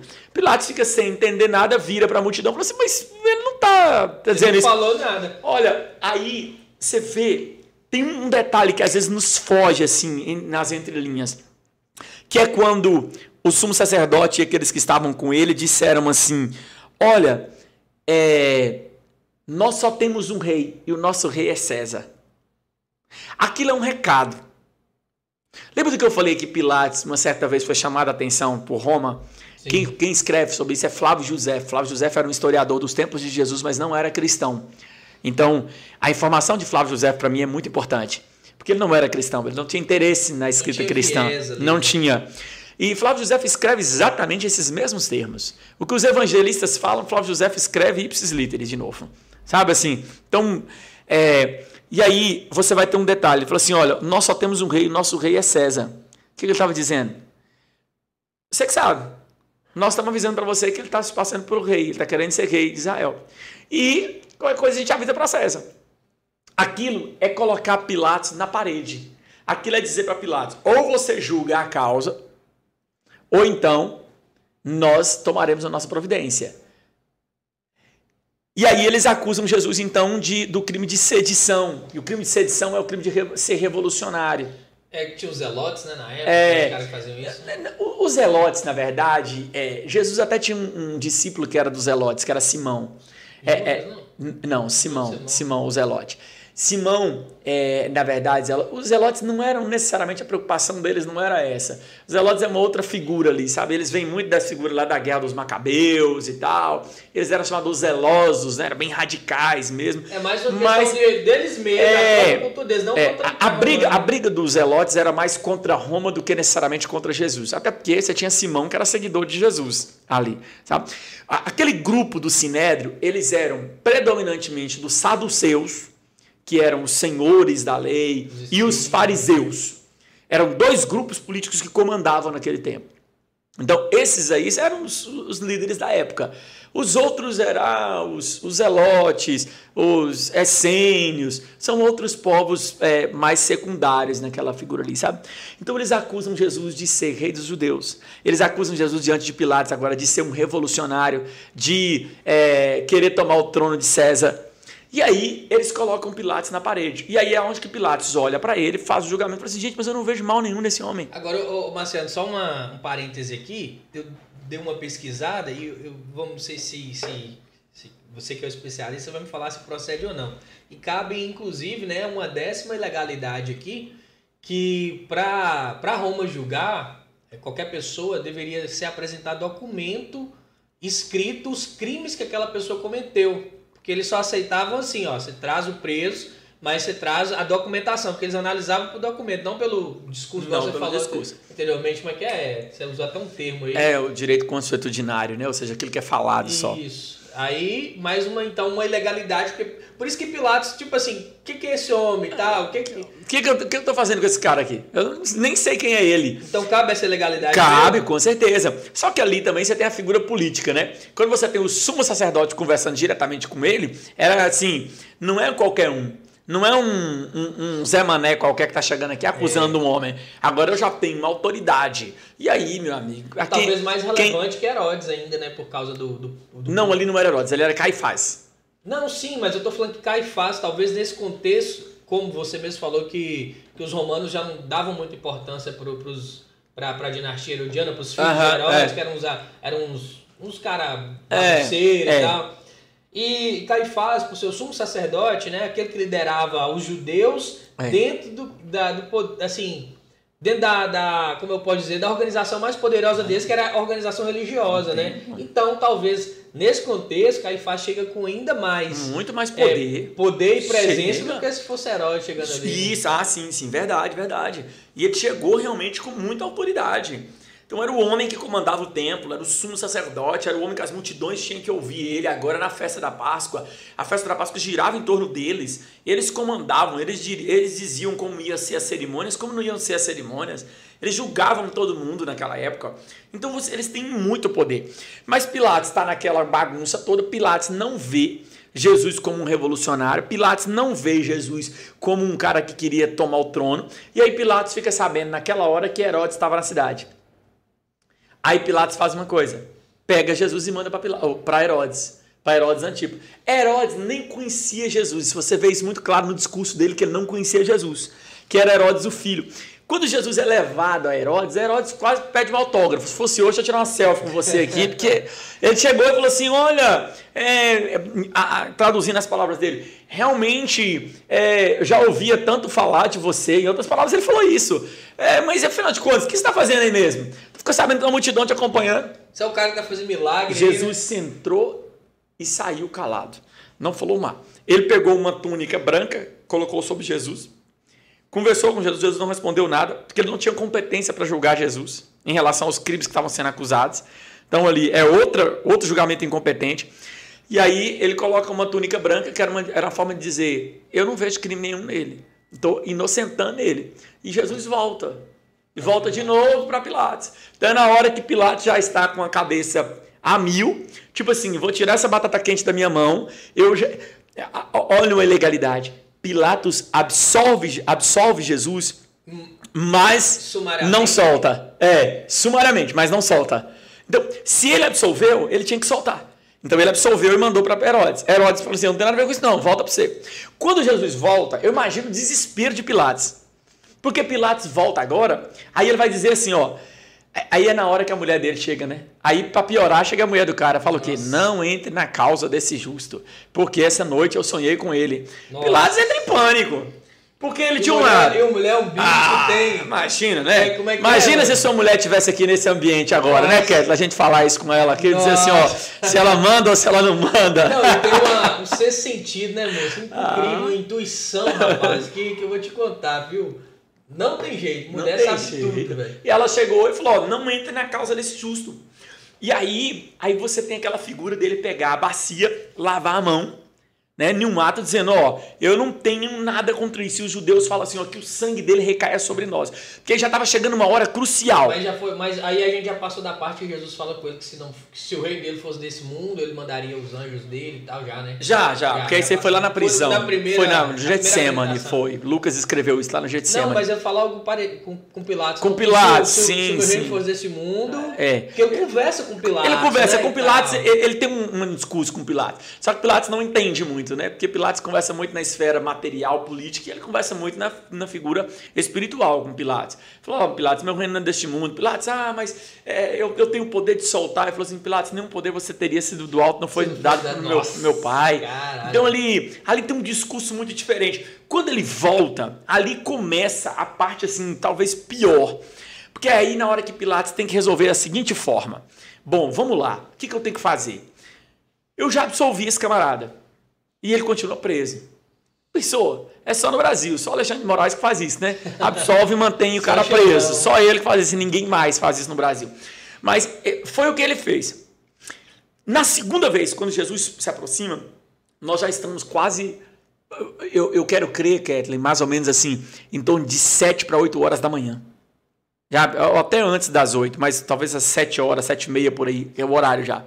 Porque as multidões já começam a se aglomerar em número muito maior. E aí, quando ele ouve a mulher dele, ele conversa de novo com Jesus, ele fala de novo, não vi nenhum mal nesse justo. Aí ele faz uma coisa, ele aplica a primeira pena em Jesus, que é o que a gente chama de, a gente chama de pena de flagelação. Imagina, você absolve alguém, você aplica uma pena? Nossa, você fala que o cara, esse cara é inocente, mas eu vou condenar. Vou mandar quebrar você sabe, ele Você sabe por que, que ele fez aquilo ali? Eu concordo com alguns historiadores que dizem assim, ó, possivelmente ele faz aquilo ali como forma de tentar amenizar e para que os judeus virassem assim, não, beleza, estamos satisfeitos, deixa ele embora agora. Vamos estar tá quase morto. Entendeu? Ele aplica uma pena de flagelação, só que olha essa pena como é que era. Essa pena era muito cruel, porque era a chamada 40 chicotadas. 40 menos 1, né? Que eles falam assim, 40 menos 1. Só que aquele povo, ele era judeu.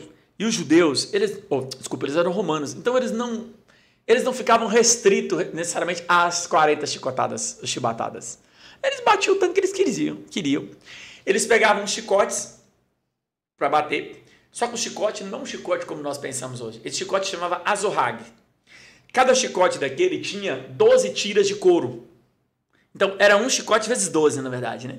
Então, era um chicote com 12 tiras de couro. E cada tira de couro tinha tamanhos diferentes. Uma desse tamanho, outra assim, outra assim.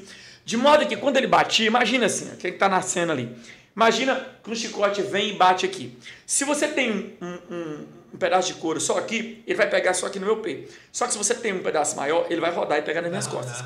Ou seja, sempre quando o chicote batia, ele pegava o corpo do cara todinho. Isso era azorrague. Só que na ponta dos chicotes não era só o couro. Tinha na ponta dele tinha ossos de carneiro, a parte cortante dos ossos de carneiro e chumbos. E aí era o problema, porque quando ele batia, o que, que eles faziam? Eles tiravam a roupa do acusado, amarravam ele de forma encurvada em, uma, em um pedestral, então de forma que ele num ficava é num toco, ele ficava encurvado. Naquele filme Paixão de Cristo, né? Eles de têm Mel de Mel Gibson, Nossa. tem algo muito muito próximo do que era ali naquele instante. Então ele amarrava, deixava só com a parte de baixo aqui tampando, né, as partes íntimas, e a pessoa ficava completamente nua, exposta. Então ele pegava aquele chicote e ali eles batiam. E aqueles soldados eram todos romanos a Bíblia diz que ele foi desfigurado. Ali ele é desfigurado. Aquilo ali, que não foi assim, vamos ali dar um tapinha, tapa, ele ganhou lá no Palácio de Caifás, quando ele estava apanhando à noite. Ali ele foi desfigurado. É, do rosto dele até a ponta do pé dele, ele estava dilacerado de sangue naquela hora. E a gente machuca o dedinho já. Imagina! Começa a xingar. Né? E eles bateram sendo. Tanto era, e, e a tônica ali era uma tônica de crítica. Por quê? Lembra que eles, quando eles terminam de bater em Jesus, é, era como se fosse assim: Pilatos pega e fala assim, vai lá e dá uma sua que depois vocês trazem para mim. Enquanto eles estão batendo em Jesus, é naquele instante ali que, que eles é, são irônicos e pegam uma, uma túnica de escarlate, coloca sobre Jesus, para falar que ele era rei, porque era a cor dos, dos reis é da época. Real, né? É, quando Pega uma coroa, você é rei? É, então tá bom, vamos pegar uma coroa de espinho. Aí eles pegam uma coroa, hoje é chamada de a coroa de é, é, espinho de Santo Cristo. É, é, dobrável, nas terras de Israel tem isso até hoje, cara. Tem espinho. É impressionante. É, então ele é dobrável. De, de, maneira que, imagina você pegar um galho de árvore, quem está nos assistindo aí, pega um galho assim, qualquer árvore mais maleável, até é, um coqueiro, e você consegue enrolar. De maneira que ela fica enrolada, fica meio desfigurada, mas agora imagina aquilo ali cheio de espinhos, com espinho de 12 centímetros, com espinhos de 5. Então eles colocaram sobre a cabeça dele. Só que o problema não era só colocar sobre o couro cabeludo. A Bíblia diz que quando eles colocam sobre o couro cabeludo, um dos soldados pega uma cana ou um pedaço de pau e bate na cabeça dele. De maneira que os pregos fazem o quê? Os espinhos fazem o quê? Crava no couro cabeludo dele. Você imagina, Jesus é preso na quinta-feira à noite sem comer e sem beber, apanhando a noite toda. Nós já estamos sexta-feira, possivelmente às 8 horas da manhã, 7 e meia para 8 horas da manhã. Ele preso, sem dormir, com o corpo arrebentado. Ele já não era bonito. Isaías escreve dizendo que ele não tinha parecer nem formosura alguma. E olhando nós para ele, nenhuma beleza víamos para que o desejássemos. Então, ele já não era bonito. E agora apanhando dessa forma. Mas, mas essa, essa profecia de, de, Isaías aí é sobre. Jesus. Ah, pois é, sim, mas pela flagelação, não? Não. Né, sobre ele mesmo. Sobre a aparência dele mesmo. De maneira que as pessoas olhavam para ele, ele não tinha aparência de rei. Sim. Ele não era, olha, você é imponente, como bonito. Imponente você, é, é né? bonito como é Davi, como era Saul. Não, não era. Olhando nós para ele, nenhuma beleza víamos para que o desejássemos. A Bíblia diz isso. Agora você imagina ele, depois disso tudo, apanhando ainda, levando, sei lá, Vamos colocar abaixo 40 chicotadas vezes 12, então. Porque se cada chicote tinha 12, cada azorraga tinha 12, e, e aquilo quando cortava, Ketley, quando aqueles chicotes batiam, azorraga batia no corpo, o corpo nu, sem nada, ele batia, aquilo entrava na pele. De maneira que quando eles puxavam, saía pedaços de carne. Naquele filme de Mel Gibson, não relata. Justamente. Um e ali teve muita gente que falou assim, ó. Ah, não, foi exagerado. Exagero. Exagerado, coisíssima Na realidade, nenhuma. eles falam que tentaram retratar, mas que né, não conseguiram de forma fiel, fidedigna ainda, né? Foi algo parecido. Jesus volta. Agora você imagina Jesus voltando para Pilatos na segunda vez. Na terceira agora já, né? Que agora, quando ele volta para Pilatos, ele volta desfigurado. Completamente desfigurado. O corpo dele já está completamente dilacerado. E é aí, na hora que Pilatos lembra que a, os costumes judaicos permitiam que soltasse um criminoso na época da Páscoa. E aí, quando ele traz Barrabás, Barrabás que era um homicida, declaradamente um homicida, reconhecidamente um homicida e um revolucionário, possivelmente ladrão. A Bíblia chama ele de salteador e também de homicida. E aí ele traz, ele era uma pessoa desprezada já na época, e faz a comparação. Ele coloca Jesus, quando ele coloca Jesus e Barrabás junto, ele já coloca um Jesus desfigurado, que já tinha acabado de ganhar a pena de flagelação. A pena de flagelação já é uma outra ilegalidade, porque você absolveu ele, mas você aplicou a pena pois do mesmo é, jeito. Absolve, coloquei aqui, ó. Absolve, porém aplicou a pena. Aplica a pena do mesmo jeito. Que era uma pena secundária. A gente chama isso de pena secundária, né? E aí ele aplica. Aí, quem que vocês querem que soltem? Não, soltem Barrabás, solta A multidão grita, solte Barrabás. Prenda Jesus. Porque ali já não tinha mais volta. Ali não tinha mais volta, não. Não tinha onde ir mais, não. Ali, já, nós já estamos assim, no final, ele pega a bacia, lava as mãos, fala, aí os judeus falam que o sangue dele recaia sobre nós. É, o sangue dele recaiu sobre eles até poucos dias. Que padeceram durante muitos séculos por causa disso. E, e aí, na hora que Jesus sai dali, de novo, Pilatos absolve, não vejo nenhuma culpa, mas mate ele. E aplique a pena de crucificação. A pena de crucificação era uma pena romana. Judeu não crucificava ninguém. Judeu poderia apedrejar, judeu poderia fazer outra pena, mas não poderia crucificar ninguém. Pois é, agora uma coisa que eu não entendo. É, porque, como o Império Romano governava as terras de Israel, Jerusalém, eles conheciam as leis romanas e sabiam que a crucificação era a pior das penas que poderia ser aplicada a um ser humano. Né? Eu, eu gosto muito, inclusive, um dia eu vou conseguir trazer ele ainda, o pastor Rodrigo Silva. Oh. Vou bater um papo com aquele Quando ele vier, você pode ser que eu vou estar sentado ali, assistindo com o maior prazer. Se Deus quiser. Sensacional. É, eu estava vendo um, um, um podcast de no, no outro dia. Na, na realidade, não foi um podcast. Na época da Páscoa, né, gente? Eu, eu gosto muito de, desses assuntos. Pesquisei e vi alguns ensinamentos do pastor Rodrigo Silva. E ele falava dessas penas, né, dessa, que eram cinco penas é, de morte, e que a crucificação era A pior. pior de todas. E é, era tão sério isso que tinha um xingamento.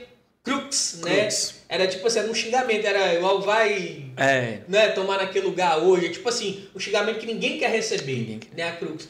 E por que que pediram para que Jesus fosse aplicada a pior, a pior pena para ele? Ele podia ser decapitado, por exemplo, Porque- matava rápido. Sim, a resposta. Porque a crucificação era a pena para aqueles que se declaravam rei. A- o crime de rebeldia ou de sedição é, é, é igual hoje. Nós temos, por exemplo, nós temos pelo menos três tipos de penas no Brasil: a pena privativa de liberdade, a restritiva de direito e a pena de multa. Então, para cada tipo de crime, às vezes tá um- tem um tipo de previsão de pena diferente. Aquele crime a qual eles acusavam Jesus, que era ser um revolucionário, que era se tornar, querer ser rei de Israel, é, era a pena prevista para ele era a crucificação. Aliás, Roma, só Roma é, é, tinha esse costume de fazer a crucificação. Por quê?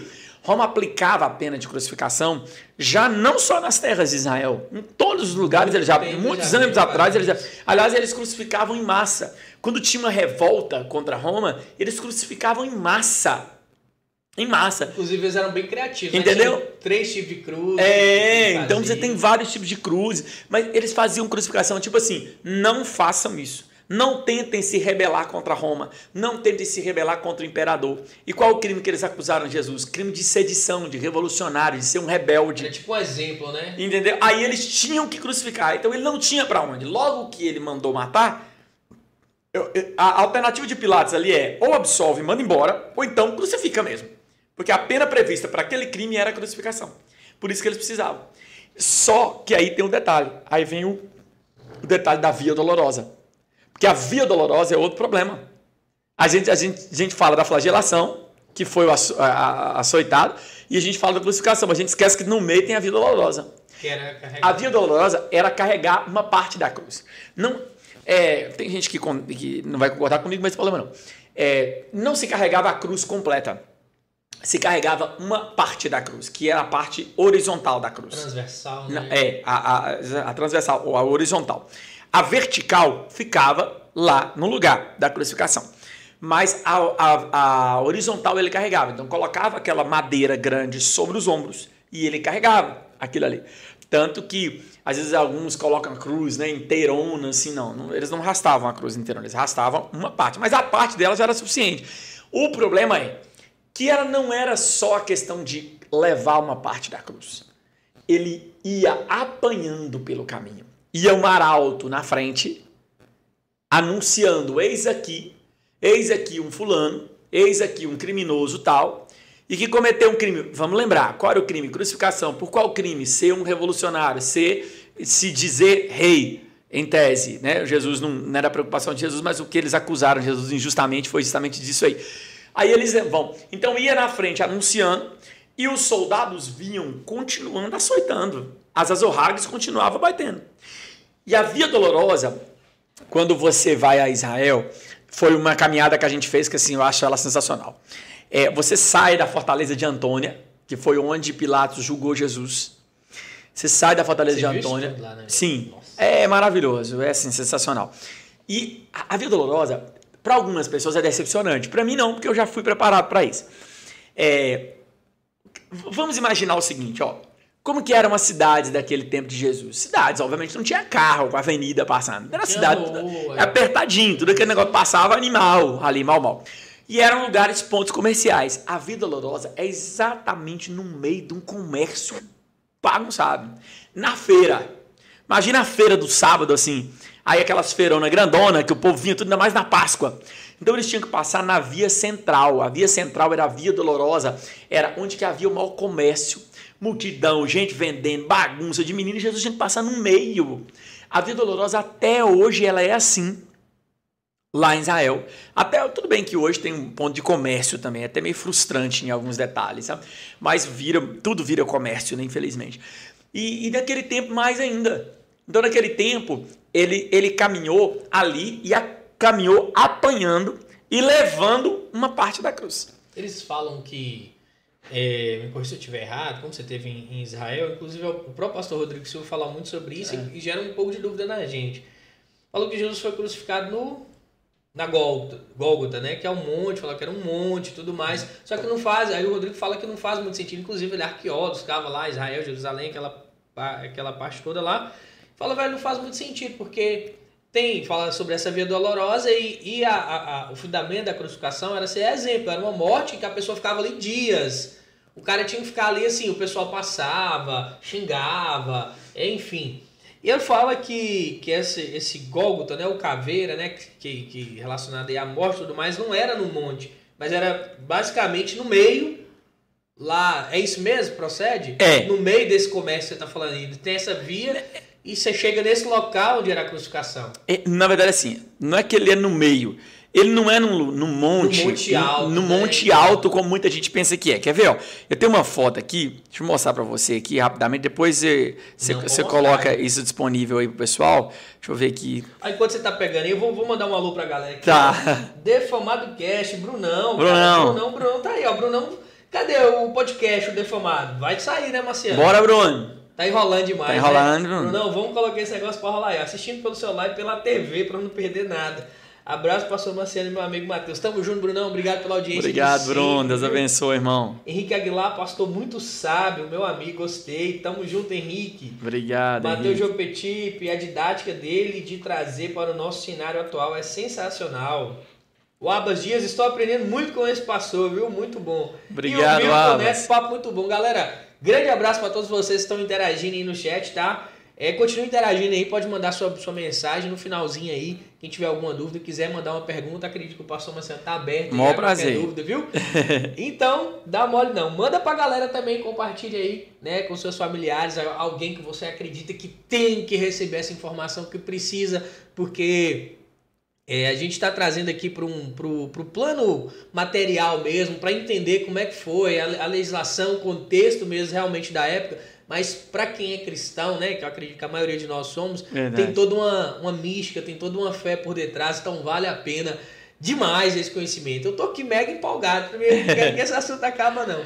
Bom, tá no, é, é, tá, tá no celular, mas eu não sei se... Eu trouxe dá... meu bloco de nota para anotar, velho, só pra você ter Sério? ideia. Sério? Olha pra você ver, ó.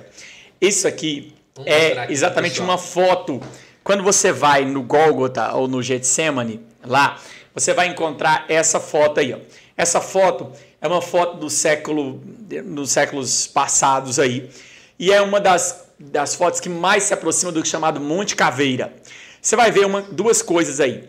Primeiro que você vai ver realmente um formato de uma caveira aqui. Sim. Ela, ela é bem lá no fundo, mas tem um formato. O que, o que acontece é que isso aqui não é aquele monte exagerado.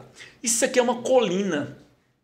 Tipo um morro, né? É um, um pequeno morro, sabe? Só que dentro de uma terra que já é uma terra é, é, que não é morrada, uma colina é uma. Vira um monte, vira uma montanha. Para nós, teoflotonenses, por exemplo, a gente não chamaria isso aqui de monte nunca.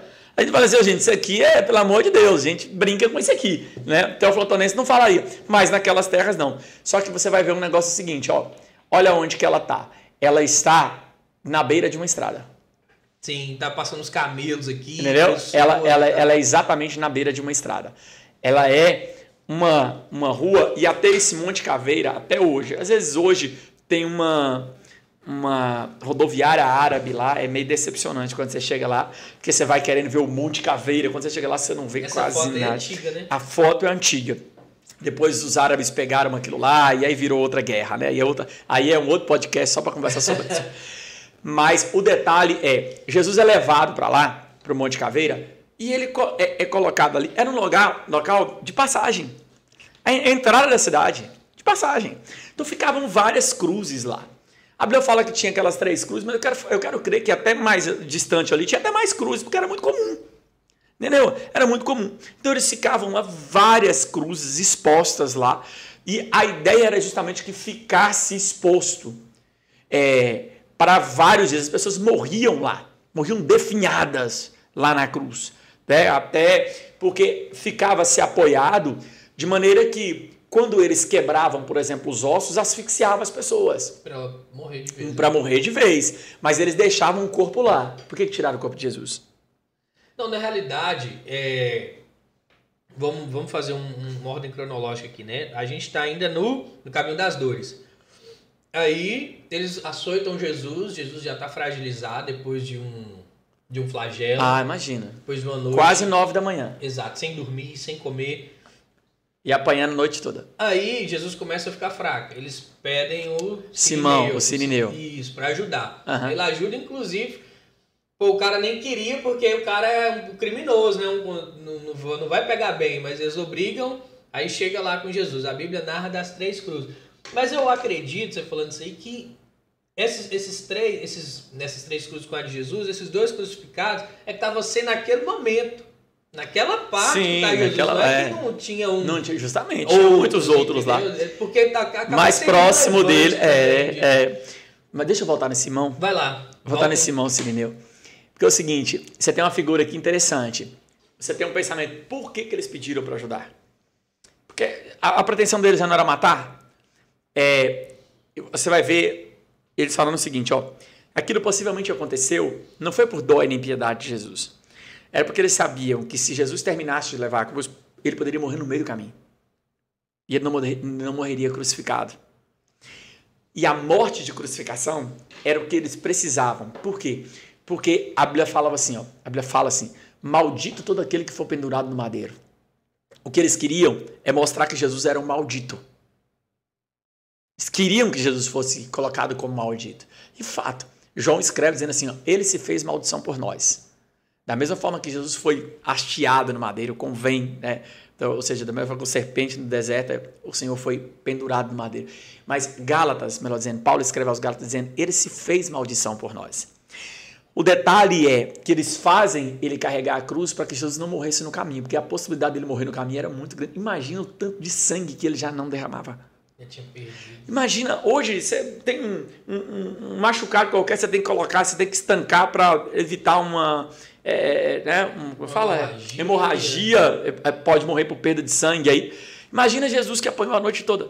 Passou pela plena de flagelação, estava todo ensanguentado de cima e embaixo. Ele não tinha mais, ele estava todo desfigurado. O sangue jorrava. É, A possibilidade dele morrer era grande. Agora, ô Marciano, cara, me responde aqui. Pastor Marciano, Marciano não, Marciano é o ETzinho. É, eu acredito, pode ser, pode ser também porque eu sou um- um cristão, eu tenho, sei lá, eu sou um fanático aí por Jesus. Mas eu acho que Jesus só aguentou isso tudo porque ele era Deus, velho. Não. Não, você Não, jeito nenhum. Era, foi pra se cumprir. por- Foi porque se cumpriu. É, é, na verdade é o Tinha seguinte, que ó, ser daquele jeito, porque tinha que ser. humanamente é impossível você pensar. Por, eu falo isso porque, humanamente, como você falou, se a gente já perde um sangue, você já quer estancar, você já pensa, já machuca ali. Cara, quando você pensa, tudo que Jesus passou foi desfigurado, não tinha uma aparência humana. Enfim, cara, humanamente era impossível aguentar Diz isso. assim, na- a- porque se fosse, se houvesse a figura do divino ali naquela hora, Jesus era 100% Deus e era 100% homem. Mas o corpo dele era mortificado como o meu corpo e o seu corpo. Tanto foi que ele morreu de causas naturais.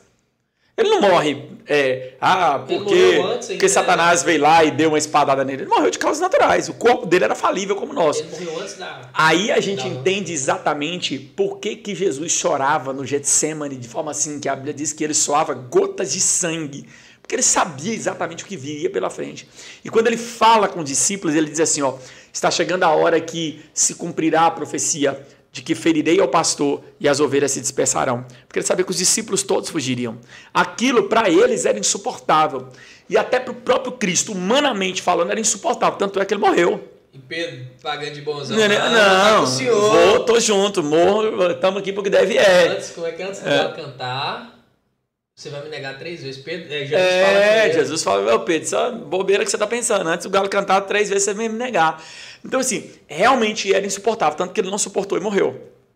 Tanto que ele morreu. Só que o detalhe é, ele poderia ter morrido até antes. Porque o sofrimento foi tão grande que é, é, é, ele poderia ter morrido antes ali. Sabe? De tanto sangue que ele perde e tudo mais. Quando ele chega no Gólgota, o detalhe é que o Gólgota não é longe. Ele ficava mais ou menos em torno de um quilômetro, no máximo um quilômetro e meio da Fortaleza de Antônia. Mas vamos lá, vamos voltar na... Na, na, na Via Dolorosa. É, na Via Dolorosa. Então, mas é isso mesmo que eu estou te mencionando. É, um, um assunto é, importante que você estava falando, só vale ressaltar aqui, que Jesus, ele carregou a cruz inteira, né?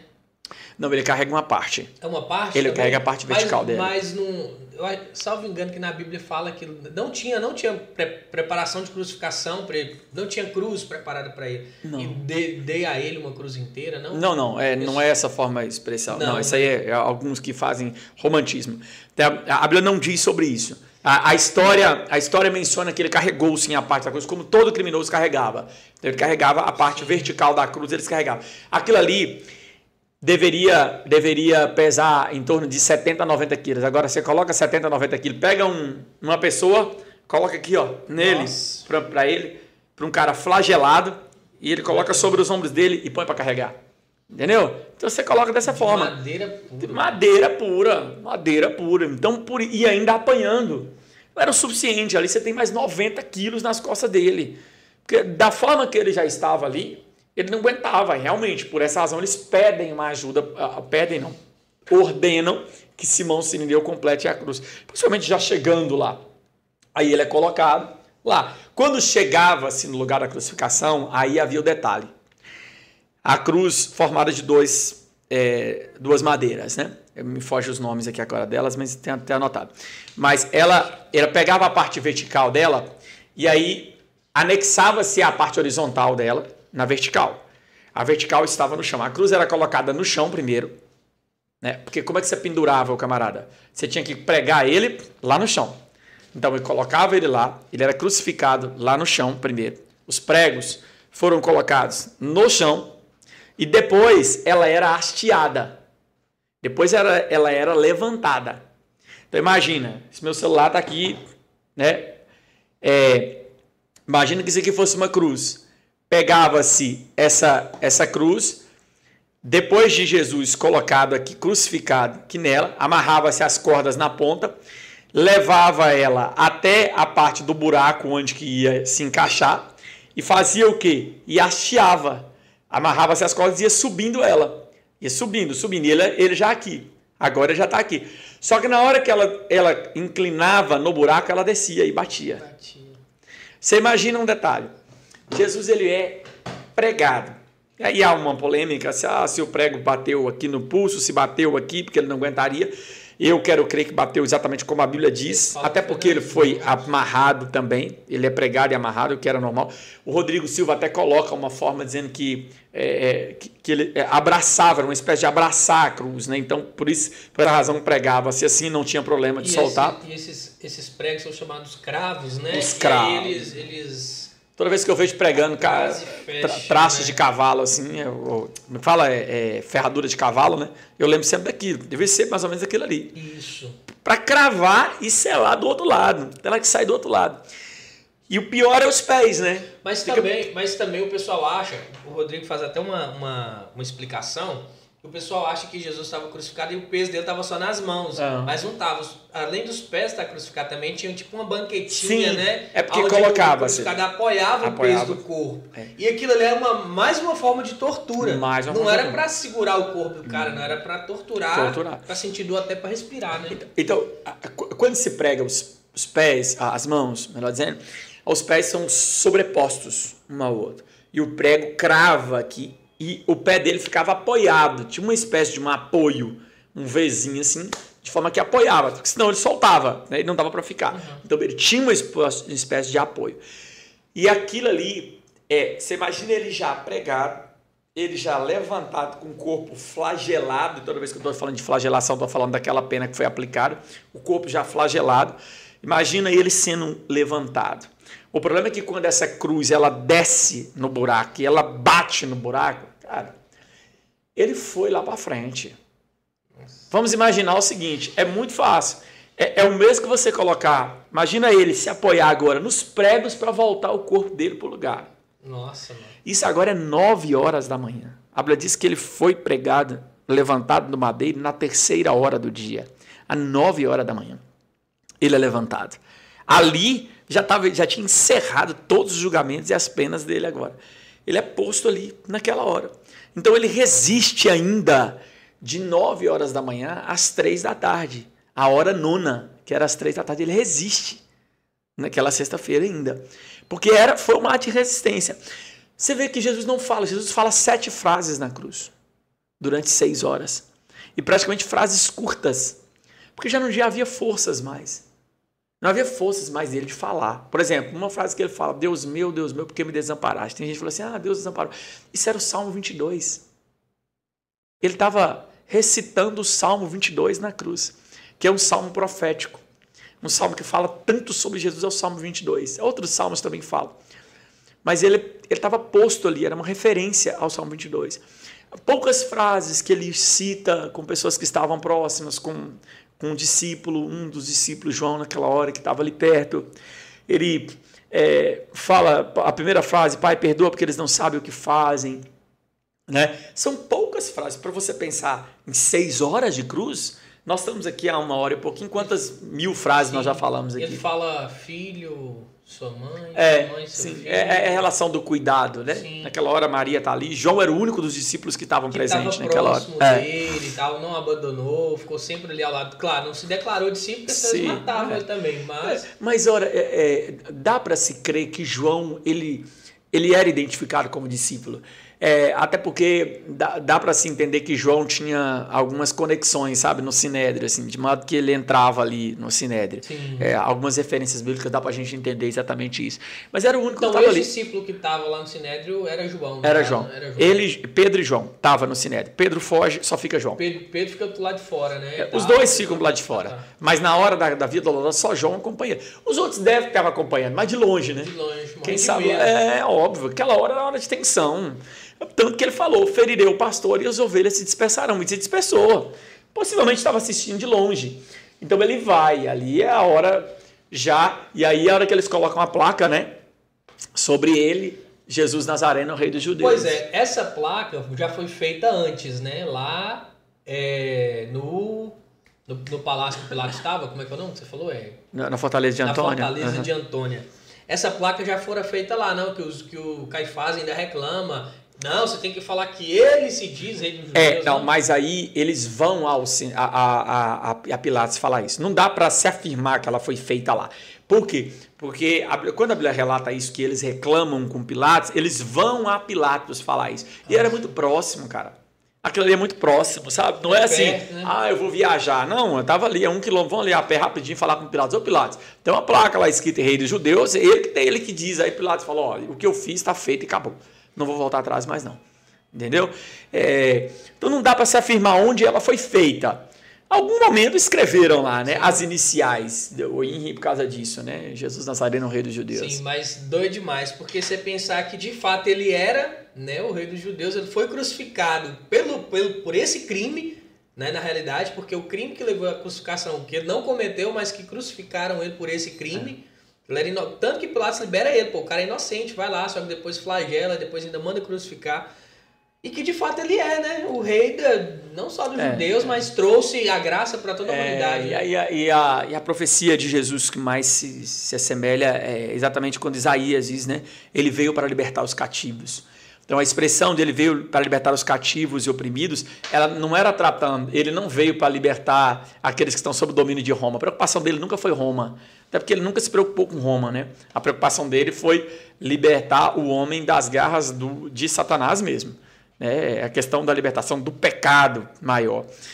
Mas, assim, sem dúvida, é, dúvidas, o, o, o maior, um julgamento mais relâmpago é, com o maior número de legalidades por metro quadrado. Nossa, foi em poucas horas, né? Até a morte dele foram poucas assim. Horas, poucas horas. E ó, vamos fazer uma recapitulação aqui. Se eu tiver, se tiver faltando alguma, você fala. Prender Jesus de madrugada, que não podia. É, horário, né? Que era ilegal. Segunda ilegalidade, sem mandado, não podia prender a pessoa se não fosse por com, com, exatamente por ordem. É, ele foi levado para a casa de Anás, que não era nada bosta, vamos dizer assim. Quarto, Sinédrio Depois- se reuniu à noite. O Sinédrio se, reúne, se reúne à noite, que era proibido, Era proibido. extremamente proibido. Quinto, As testemunhas. é, Sin- Sin- Sinédrio condena por unanimidade. Ah, não? sim, sim. É, é porque na- pela ordem aí tem as testemunhas É. antes, né? Nós colocamos só na ordem Isso. diferente aí só. Mas as testemunhas que são é, não são é, é, juntas, né? E o, o- Eu coloquei essa compradas e série, é, contraditórias, né? Compradas não e contraditórias. Teve, não teve advogado. Pra, Não pra- teve advogado. Não poderia. Não Não poderia. poderia. O Sinédrio condena por unanimidade, Por unanimidade, que não poderia não também. poderia. Tinha que, em tese, ter alguém do Sinédrio para defender. É. É, não teve o mesmo depoimento, as testemunhas foram depoimentos diferentes. Aham. Sétima já. Vamos lá. Reuniu-se com menos de 24 horas. Foi exatamente depois de 24 horas. É, não poder, na, na realidade, antes de 24 horas. Não né, poderia se reunir. se- isso. E se reuniram, no caso, antes de fazer as 24 horas do silêncio, Aham. tudo mais, você explicou. Nona, falsa acusação. Que eles mudam a acusação agora diante Já de Pilatos. de Pilatos, é, porque acusaram ele por um crime blasfêmia e agora por sedição. Sedição, massa. Vou até colocar esse sedição aqui. É, não havia documento de acusação. Nenhum. Até Pilatos né, que chegasse e apresentasse esse documento. Aí Pilatos absolve Jesus sumariamente. Mas não manda soltar. Exatamente, não manda soltar. E décimo segundo, ele absolve, porém aplica pena. Como é que você absolve uma pessoa e você aplica pena para ela? Aplica a pena de flagelação. É a mesma coisa, você vai lá, você é advogado, você tá lá num, num tribunal do júri, aí o, né, o, o, o, o povo, vamos dizer assim, né, né os, É. o júri, ah, sei lá, libera, fala, não, Tá. tá, tá limpo o cara, é, é inocente, aí o juiz vai, não, Mas. vai, vai ser preso. Porque em tese é o júri que, É. que, que aplica a pena, no caso, né, se a pessoa vai ser presa ou se ela vai ser liberada. E aí tem uma outra coisa que eu preciso aí, já não é no ponto de vista jurídico, né? Mas a Bíblia diz que Jesus morre à, no, à hora nona, às três horas da tarde. E aí eu vou conjugar isso aí com é, o que acontecia às três horas da tarde. Na sexta-feira, às três horas da tarde, ocorria exatamente o sacrifício do templo. O sacrifício do templo era o momento em que o cordeiro tinha que ser morto é, e o animal era morto para perdão dos pecados na hora nona, às três horas da tarde. Você vai ver Flávio José falando sobre isso e relatando em que naquele horário exatamente era o horário do cordeiro ser morto. Então vamos lá. Jesus estava em Jerusalém por causa da festa da Páscoa, a festa do Cordeiro Libertador, do dia da passagem. O anjo da morte veio em Israel, lá, lá no Egito, e o povo de Israel foi libertado das garras de Faraó. E saíram do Egito depois da morte do Cordeiro. Agora Jesus está, mais de mil anos depois, está em Jerusalém, cumprindo todas as profecias de Miqueias, de Zacarias, de todos os de Isaías, de Jeremias, tudo apontando para ele. Ele entra, ele morre no dia da Páscoa. Ele morre na, no tempo, na semana da Páscoa. E é exatamente na hora nona, é na hora que eles cessavam o sacrifício no templo e não se fazia mais da sexta-feira. Na hora nona se cessava o sacrifício. E naquela hora era a hora que o cordeiro morria. Jesus morre novamente. Mas agora já não há mais uma libertação do Egito. Agora a libertação é outra. É por isso que nós falamos que a nossa Páscoa é Cristo. Nós que não somos judeus, nós não comemoramos a Páscoa como o judeu comemora. O judeu comemora a Páscoa dizendo: fomos libertos do Egito. Nós cristãos comemoramos a Páscoa apontando para Jesus, como Paulo escreveu, dizendo assim: Cristo é a nossa Páscoa. Fomos libertos do pecado. Fomos libertos do morte. pecado. Entendeu? Porque a Bíblia diz que o salário do pecado é a morte, mas o dom gratuito de Deus é a vida eterna. Se não é a morte de Jesus, nós não teremos a possibilidade de estar aqui. Entendeu? Então, a, a, a analogia e o sincronismo é lindo, né? Eu ministrei no dia da Páscoa na igreja, eu ministrei sobre isso, a verdadeira Páscoa, e eu estava apontando isso, falando assim, como o sincronismo é bonito. Porque até mesmo naquele momento é, lá no Egito, é, a Bíblia diz, Êxodo capítulo 12, que o animal deveria ser sem defeito Ser perfeito. ser perfeito, ele não poderia ter mácula nenhum, nenhum defeito. Quando Jesus está sendo julgado por Pilatos, Pilatos olha, e Pilatos era uma autoridade, a autoridade inspecionava o animal.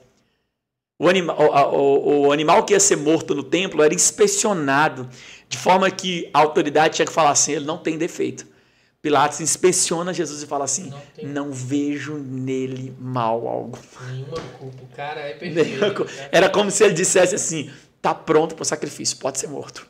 Cara, eu sou a autoridade pega, que me inspeciona quando, isso aí. Assim, quando você pega, você pega, faz essa analogia do, do, do significado né, da Páscoa, da primeira Páscoa, né, que Deus é, liberta o povo uhum. de Deus, que, que, em tese é o povo de Deus ainda, é sim, o único sim, povo sim, de lógico, Deus lógico. na humanidade, e depois Deus dá essa graça para todos nós, dá, nos dá a vida a partir de, do seu filho, ah. né, porque antes foram os, os primogênitos, né, os animais, os das ali do, dos cordeirinhos e tudo mais. Agora é o próprio filho Agora dele, é o próprio né? filho. Cara, é, é assim, é surreal. Uma coisa que eu não entendo, Marcelo, você poderia explicar melhor pra gente, é que a Bíblia fala que nessa hora nona, quando Jesus morre, o véu se rasga. Ah. Com, que véu? Você que teve em Jerusalém e tudo mais, você vai saber explicar esse, esse véu, como é que é e uhum. tudo mais. O templo. Porque fala que teve um terremoto, é. os filmes até retratam sim, isso e tudo sim. mais. E, e houve, é, tiveram algumas causas sobrenaturais na morte de Jesus. Desde antes do templo, na época do tabernáculo, o tabernáculo foi uma grande tenda que Deus mandou fazer o pessoal quando eles estavam no, no, no caminho, deserto. no deserto, e que naquele tabernáculo havia um lugar chamado Santo. O tabernáculo era dividido em três partes. O pátio, tinha um grande pátio. Depois que você entrava no pátio, tinha o lugar chamado Lugar Santo, que só os sacerdotes entravam. E ali tinha o candelabro de ouro, tinha a mesa dos pães, tinha o altar do incenso e tudo mais. Mas dentro do lugar santo, é, que era onde tinham os sacerdotes que entravam, tinha um lugar mais íntimo chamado Lugar Santo dos Santos. O lugar santo dos santos era onde ficava a Arca da Aliança. A Arca da Aliança era onde Deus se manifestava àquele povo. E ali dentro não eram os sacerdotes que entravam, era só o sumo sacerdote que poderia entrar naquele lugar. No caso é só Arão, no caso. Né? É, Arão. O Arão, primeiro, o primeiro sumo sacerdote foi Arão. É, e esse lugar era chamado, oh, e o dia que ele entrava lá era chamado o dia do Yom Kippur, ou seja, o dia do, da expiação, do arrependimento de pecados. E ele entrava ali para é, pedir a Deus perdão pelos pecados do povo. Tanto que ele entrava depois de sacrificar o animal com o sangue para aspergir sobre a arca tal, e tudo mais no propiciatório. Então era o lugar santo dos santos. Quem entrava? Só o sumo sacerdote. Ninguém mais entrava naquele lugar. Era onde Deus se manifestava naquele lugar. Entre o lugar santo e o lugar santo dos santos havia uma cortina, uma grande cortina, uma cortina espessa, Vermelho, grande, púrpura, é, púrpura, púrpura, com algumas figuras de querubins e tudo né? mais, justamente. É, vou te fazer um convite. Lá na, lá na igreja, nossa, nossa sede administrativa, eu tenho uma maquete do tabernáculo. Eu mandei fazer. Ela é mais ou menos do tamanho dessa mesa aqui. Vai lá uma hora. Do deserto? Que o pessoal é, do carrega no deserto. Você vai ver que linda que ela é. Vou. É uma maquete sensacional. Vou te mandar umas fotos depois pra você ver.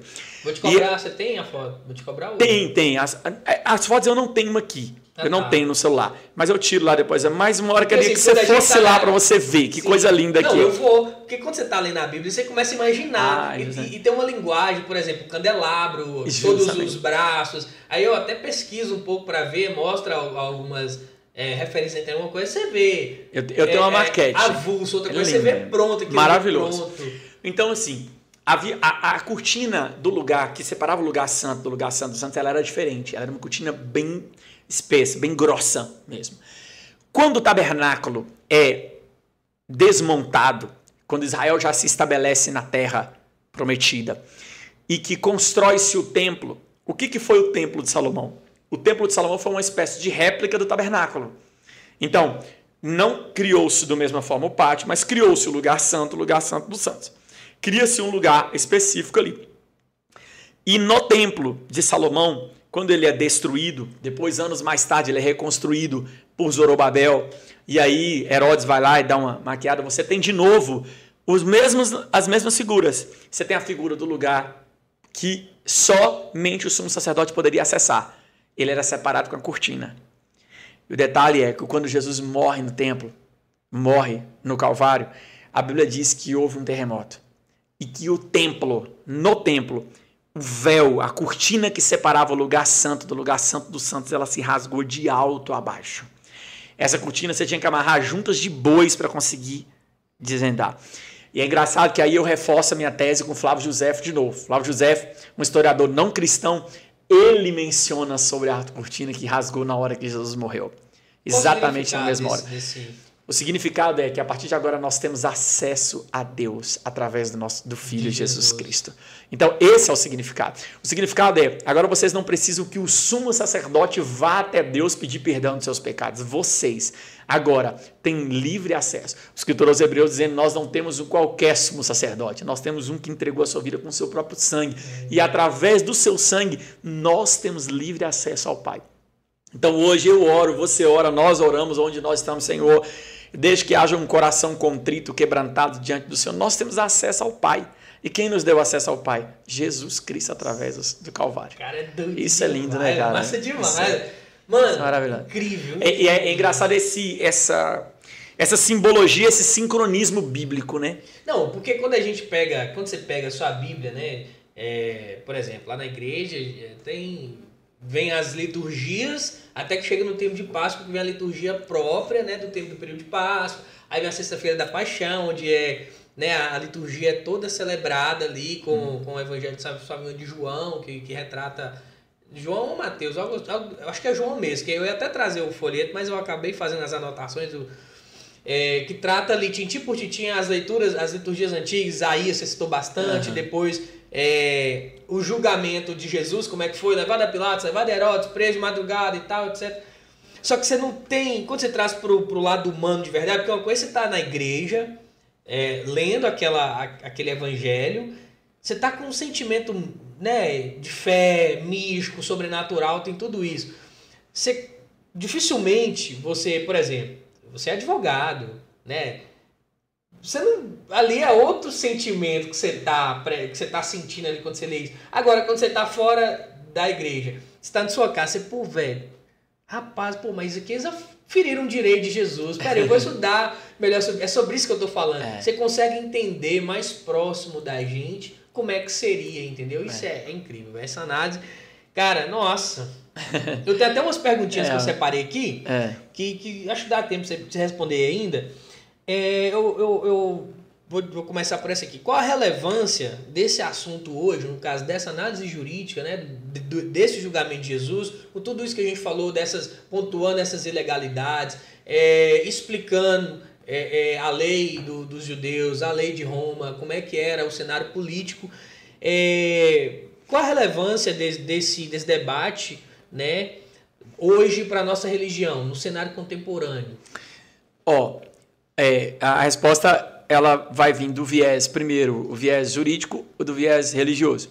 Então, no viés jurídico, eu acho que sempre, como operador do direito, a, a gente sempre analisa qualquer julgamento para que a gente aprenda com os julgamentos, né? E que as ilegalidades elas não aconteçam. Então, tem o viés jurídico. Agora, no viés religioso, é, eu acho que é justamente a gente mostrar que quando é, aquilo que Jó disse assim, ó, nenhum dos teus planos podem ser frustrados. É que apesar de tudo, tem hora que Deus, como ele rege o mundo, né? Como ele rege as coisas. Jesus, ele foi exatamente o cumprimento dessa profecia. E essas ilegalidades, ela vem justamente para mostrar que se não se fosse feita da forma legal, ele não seria crucificado. Se fosse feita da forma. É, é mesmo que olhar para assim, ó, se, fosse, se nós fôssemos olhar para o pecado, ele não seria crucificado. Ele não seria crucificado. Pelo, pra, por, crime. por crime. Jamais ele seria crucificado. Então tinha que ser ilegal. Tinha que ser ilegal porque eles estavam matando alguém que, primeiro, é, não merecia ser morto. E é por essa razão que a Bíblia diz assim: ó, ele se fez maldito, ele se tornou maldito por nós. Entendeu? Ele se entrega e se faz maldito por nós. Então não, não é uma questão de eu estou matando um criminoso. Eu tô, ah, alguém às vezes, eu vejo até as igrejas têm os costumes de dizer, né? Ah, a cruz era minha, a cruz, ah, a cruz era minha, coisíssima nenhuma. Se eu tivesse morrido na cruz, não tinha alterado nada, gente. Se qualquer um de nós tivesse morrido na cruz, não alterava nada. Só alterou porque foi Jesus. Porque quem morreu não tinha nenhum pecado. Então, esse é o detalhe. É dizer, olha, que ele teve que se fazer maldição. E todas as ilegalidades, todas as acusações falsas, é, justamente para mostrar para nós que apesar de ele ser perfeito, ele sofreu todas as injustiças e tudo isso ele fez para que a possibilidade de remissão de pecados acontecesse conosco. Cara, e sabe uma, uma coisa que eu, que eu você falou, você é bem técnico, né, e tal, pô, o pastor é da hora pra caramba. Aí sabe uma, uma coisa que me faz refletir muito sobre isso, velho? É que os planos de Deus são perfeitos. Ah, sim. É, Já estava tudo predesti- predestinado, vamos É. dizer assim. E, e- Antes da fundação do mundo, né? e acabou diz que isso. chegou e aconteceu da maneira que tinha que acontecer.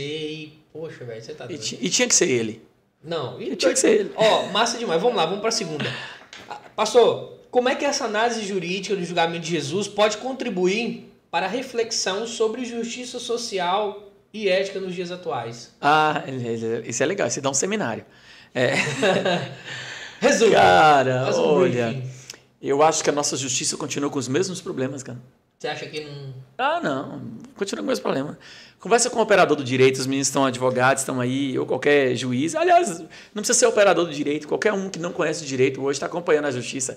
A nossa justiça continua sendo vendida, infelizmente, sabe?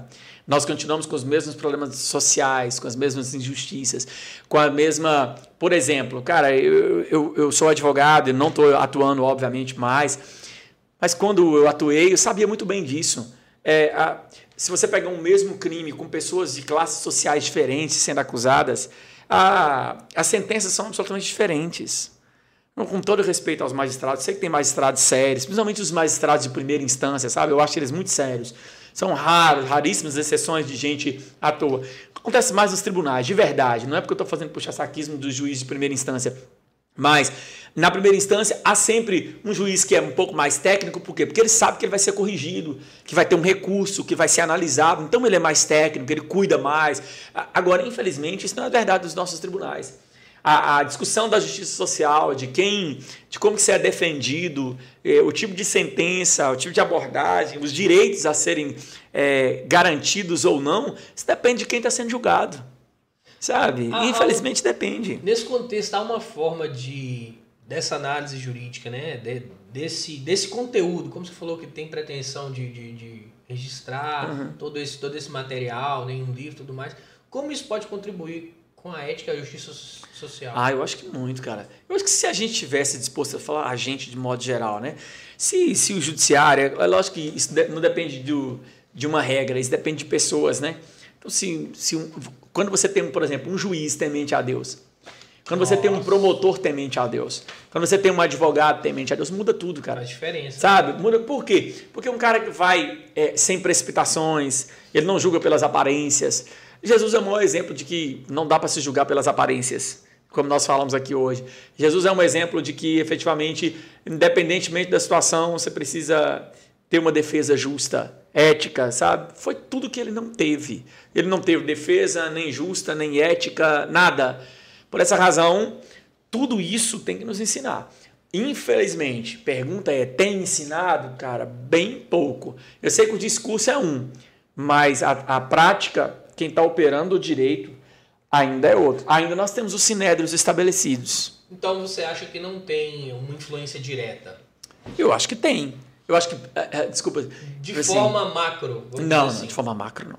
Eu acho que deveria ter, melhor dizendo, vou corrigir mais. Acho que deveria ter uma influência direta para a gente parar, pensar, analisar, sabe? Uma vez me perguntaram uma coisa assim, Ketley. Marciano, é, quando, eu, quando eu atuava, você não acha contraditório um pastor ser advogado criminalista? Você não acha contraditório esse mano? Eu parei, olhei para a pessoa e falei assim, ó, é, se eu falasse com você que eu poderia ser um advogado de Jesus no tribunal dele, você aceitaria? É, o que, que faltou lá? Um advogado criminalista, não foi? O apóstolo Paulo, quando foi julgado em Roma, ele disse assim: ninguém me defendeu. Quem que faltou lá? Um advogado criminalista, não foi? Eu falei: todos os outros julgamentos da Bíblia você vai ver exatamente isso, a falta de um advogado criminalista. Eu falei: o problema não é você ser advogado criminalista. Sabe o que é o problema? O problema é você não ter caráter. Porque quando você não tem caráter, você pode ser um jornalista, que você vai ser um jornalista de mau caráter. Você pode ser um juiz, você vai ser um juiz de mau caráter. Você pode ser um empresário, você vai ser um mau caráter. Agora, quando você tem caráter, você pode ser um juiz, um padre, um advogado, um é, é, jornalista, é, um empresário, qualquer coisa, você vai ter princípios. Então, não é isso. Quem se corrompe, não, o que é corrompível não, é, não são as profissões, mas são as pessoas que estão nas profissões. Então, se eu tiver um coração corrompido, é, é, Provérbios Salomão escreve assim: sobre tudo que deve guardar, guarda o teu coração, porque deles procedem as saídas da vida. Então, eu posso ser um advogado criminalista. E eu fui, é, assim, pelo menos diante do meu tempo de atuação, eu fui com muita tranquilidade. Eu fui, fui para tribunal, pau quebrou, aí briga, júri, e guerra, e tudo mais. Beleza. Eu saí da advocacia, não porque fosse mal, muito pelo contrário, uma das profissões mais lindas que eu acho é a advocacia. Sou apaixonado pela advocacia, mas é por causa, por causa das minhas necessidades em termos de, de igreja, já não dava mais para cumprir. A advocacia, ela requer de você muito tempo. Eu saí, não foi porque não me cabia lá mais. Eu saí por outras razões, mas me cabia lá, lógico. E eu saí lá de peito aberto. Eu, eu olho para trás hoje, diante de tudo que eu advoguei, e eu falo para você assim, ó, com tranquilidade, fui cristão sendo advogado criminalista. Porque eu nunca fui mentiroso. Cumpri minha missão. E nunca fui mentiroso. Nunca defendi uma causa que eu fizesse assim para mim. Ah, mas você sabia que você estava mentindo? Nunca. Se algum cliente mentiu para mim, foi problema dele. Mas nunca. Aliás, quando eu suspeitei disso, eu já abandonei causas porque eu suspeitei disso. Esse cara tá. tá... Falei, cara, não, já. Cara, faz o seguinte: você tá mentindo, eu não consigo confiar em você e tal, deixa pra lá. Paga outro aí, eu vou, deixa eu tocar minha vida. Eu já abri mão disso. Porque o caráter é meu. Sabe? Então, verdadeiramente, acho que nós deveríamos aprender muito mais. Nossa, forte, hein? Hum. Pastor, mais uma última aqui só pra gente encerrar antes da mensagem final. Vai preparando aí. É... Qual a relação entre a crucificação de Jesus e a justiça divina na perspectiva da teologia cristã? Relação da crucificação de Jesus e a justiça é, divina. E a justiça divina. Ah, Porque oh. assim, pô, sejamos justos, né? Jesus era inocente e tal. Sim, sim. Ó, oh, é, eu, eu acho que essa expressão justiça divina, é, ela é algo um pouco ampla. Nós não podemos confundir. Eu vejo muita gente falando assim, ah, Deus é amor. E significa que Deus não julga ninguém. Isso é mentira. Isso é uma mentira de Satanás. Porque o evangelho que mais fala sobre o amor é o evangelho de João. É o chamado evangelho do amor. Aliás, ele foi chamado de discípulo do amor. Mais amado, né? Mais tá. amado. Foi o único dos discípulos Só... que não foi morto, né? Também. É, não foi martirizado, né? Não, ele morreu, mas. Morreu de causas naturais. naturais. Isso. Isso. Só que é o evangelho que mais fala sobre verdade. Lucas não falou da verdade tanto como João falou. É João que escreve: Eu sou o caminho, a verdade e a vida, e ninguém vai ao Pai a não ser por mim. E conhecereis a verdade, a verdade vos libertará. Se, pois, o Filho vos libertar, verdadeiramente sereis livres. É tudo João que fala isso. João é o discípulo que mais fala sobre a verdade. Ele havia um, um sempre dizendo verdade em amor, amor em verdade. Não existe. A mãe, quem mais fala a verdade para um filho não é a mãe? Depende. Não, a maior, não, em regras, não, em regra, sim. em regra é. Em regra, é uma mãe que está ali sempre assim dizendo, ó, oh, você não pode isso e tal. Beleza. É porque, por que a mãe fala a verdade, filho? É porque ela não ama? Mas pelo contrário, é porque ela ama. Quem fala a verdade é porque ama.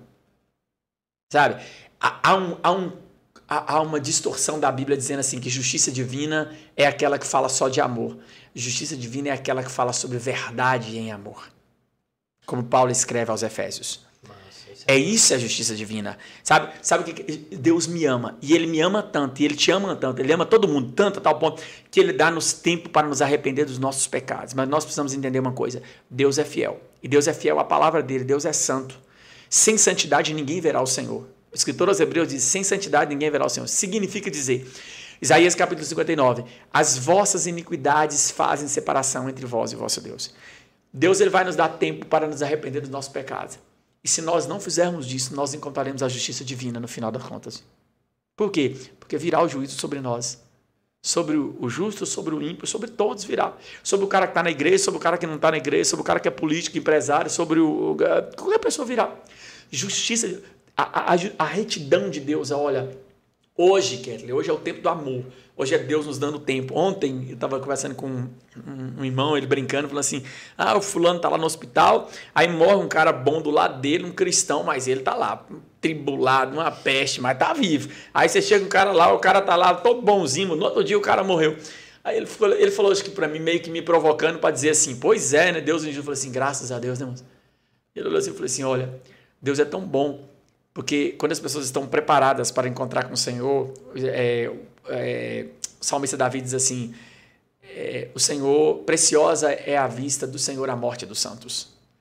Quando realmente a pessoa está preparada, é um prazer para Deus mudar ela de estágio, Paulo, tirar ela dessa terra. É, Viver para mim é Cristo, morrer, morrer é, é ganho. Agora, quando ela não está preparada, O escritor é, João escreve Apocalipse dizendo assim: dê-lhe tempo para ele se arrepender e ele não quis, e ela não quis se arrepender. O que, que, é isso? É Deus dando tempo para o pecador se arrepender.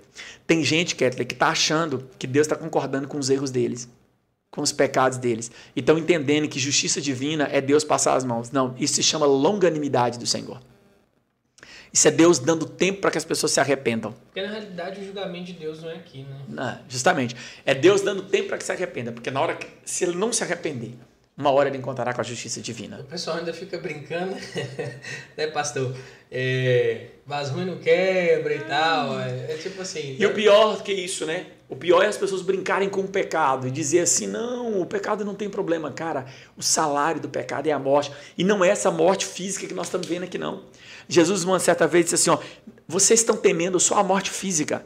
Temam, pois, a morte, aquilo que mata o homem e leva a alma para o inferno, que é o pecado. O cara está temendo ah, o câncer, o Covid. Não que eu estou falando que isso deve ser ignorado né, e que é pecado você ficar com medo. Não, não é isso. Mas isso não é um mau temor, não. No máximo que isso pode fazer com um homem de Deus, com uma mulher de Deus, é tirar ele dessa terra e colocar no colo de Jesus. Levar para próximo, pra próximo do Senhor e acabar com esse sofrimento todo do cara e a mulher vai viver em paz a vida toda agora, acabou a eternidade. O problema não é isso, cara. O problema é o que ele falou assim: ó, temam, pois, aquilo que pode matar a alma e levar a alma para o inferno. Aonde, cara, precisamos entender uma realidade. Se o céu é uma realidade, o inferno também é. Se Deus é uma realidade, Satanás também é uma realidade. E infelizmente é há uma teologia entre aspas por aí tentando dizer não, isso é uma força de expressão, isso, cara, isso não é. Isso é verdade, sabe? Então, justiça divina ela, ela ocorre aqui e ela principalmente ocorrerá na eternidade. Eu até vi uma um, agora me, me falhou a memória, não sei se foi do Rodrigo, algum post. Ah tá, Augusto Nicodemos, conhece? Sim, sim, Nicodemos, demais. Pois é. É, alguém comentou no post dele assim, um cara, né, um, um rapaz, talvez estudante de teologia, falou, cara, eu estudei o Hades, enfim, um, um, uns termos que Jesus usa sobre inferno, os termos é, que, que algumas culturas trazem sobre inferno, e ele falou que não conseguiu teologicamente encontrar nenhuma provação sobre o inferno. E aí Augusto Nicodemo dá uma resposta bem, bem legal para ele, bem bacana. Fala, velho, da mesma forma, isso basicamente o que você falou, da mesma forma que, que tem, que a gente sabe que tem o céu, também ninguém tem uma prova concreta que há o céu. É, é a, a fé. gente sabe, exatamente. É a fé. Então você pode ter certeza que tem. Aí ele explica basicamente a ausência de luz e tal, é, é, é né, o, o, sentido frio e tal. Então, é, tudo isso aí que você está pensando que você não vai viver, que não existe, Vai chegar uma hora que você vai ter. Aí são esses teólogos, como você falou, essa teologia, esses teólogos né, bacaninha aí que estão querendo Ai. levar isso nas redes sociais para E a serviço de quem? É. De Deus que não é. Do, do, do maior mentiroso, né? que diz que o cara é Como mentiroso diz, caramba. É, é, Cláudio Duarte fala isso, né? Que, que é, ir para o céu tem que ter um requisito, né? É fé. É. é fato. A salvação é pela fé. Mas é, você ir para o inferno não precisa crer, não. É, é não, é requisito de, ter, de entrar no céu. Fé é requisito para ir para o céu. Fé não é requisito para ir para o inferno. Então, ah, eu não creio. Beleza, não tem problema. Eu, pô, lá não é requisito a entrada, lá ter fé não, confiar não. Show de bola. Marciano, muito bacana, bicho. Muito obrigado. Ô, oh, Ketley, obrigado, irmão. disponibilizar seu tempo aí. Ô, oh, meu irmão. Tamo junto. Obrigado, viu, bola. cara. Espero que essa mensagem chegue para a galera aí de uma forma bem, bem positiva, Amém. que o pessoal possa conseguir assimilar, entender é. melhor nesse processo quem foi Jesus nesse, nesse contexto aí é, é, de crucificação, de condenação, é nesse, nesse jogo político entre Roma e, né, e Israel na, na época. Enfim, é um, um, um, tema bem, bem didático, bem interessante mesmo, que eu acho que vale a pena, viu? Você pode falar é. disso o tempo inteiro, cara. É gostoso. Criar lá no, no, no, nos. Você pode ser especialista nisso, que eu tenho certeza que é porque faz falta, faz, faz. falta esse tipo de conteúdo, faz, faz muita é. falta. Sobretudo, eu, eu, digo assim, cara, eu, eu falo. Eu até conversei com, com o William hoje aqui, o William é um rapaz aqui na, do, do, do Cowork. É, falei, cara, esses temas a gente tem que discutir mais, porque. Foi com, foi com o William, gente? Não, não me lembro, não, foi com alguém.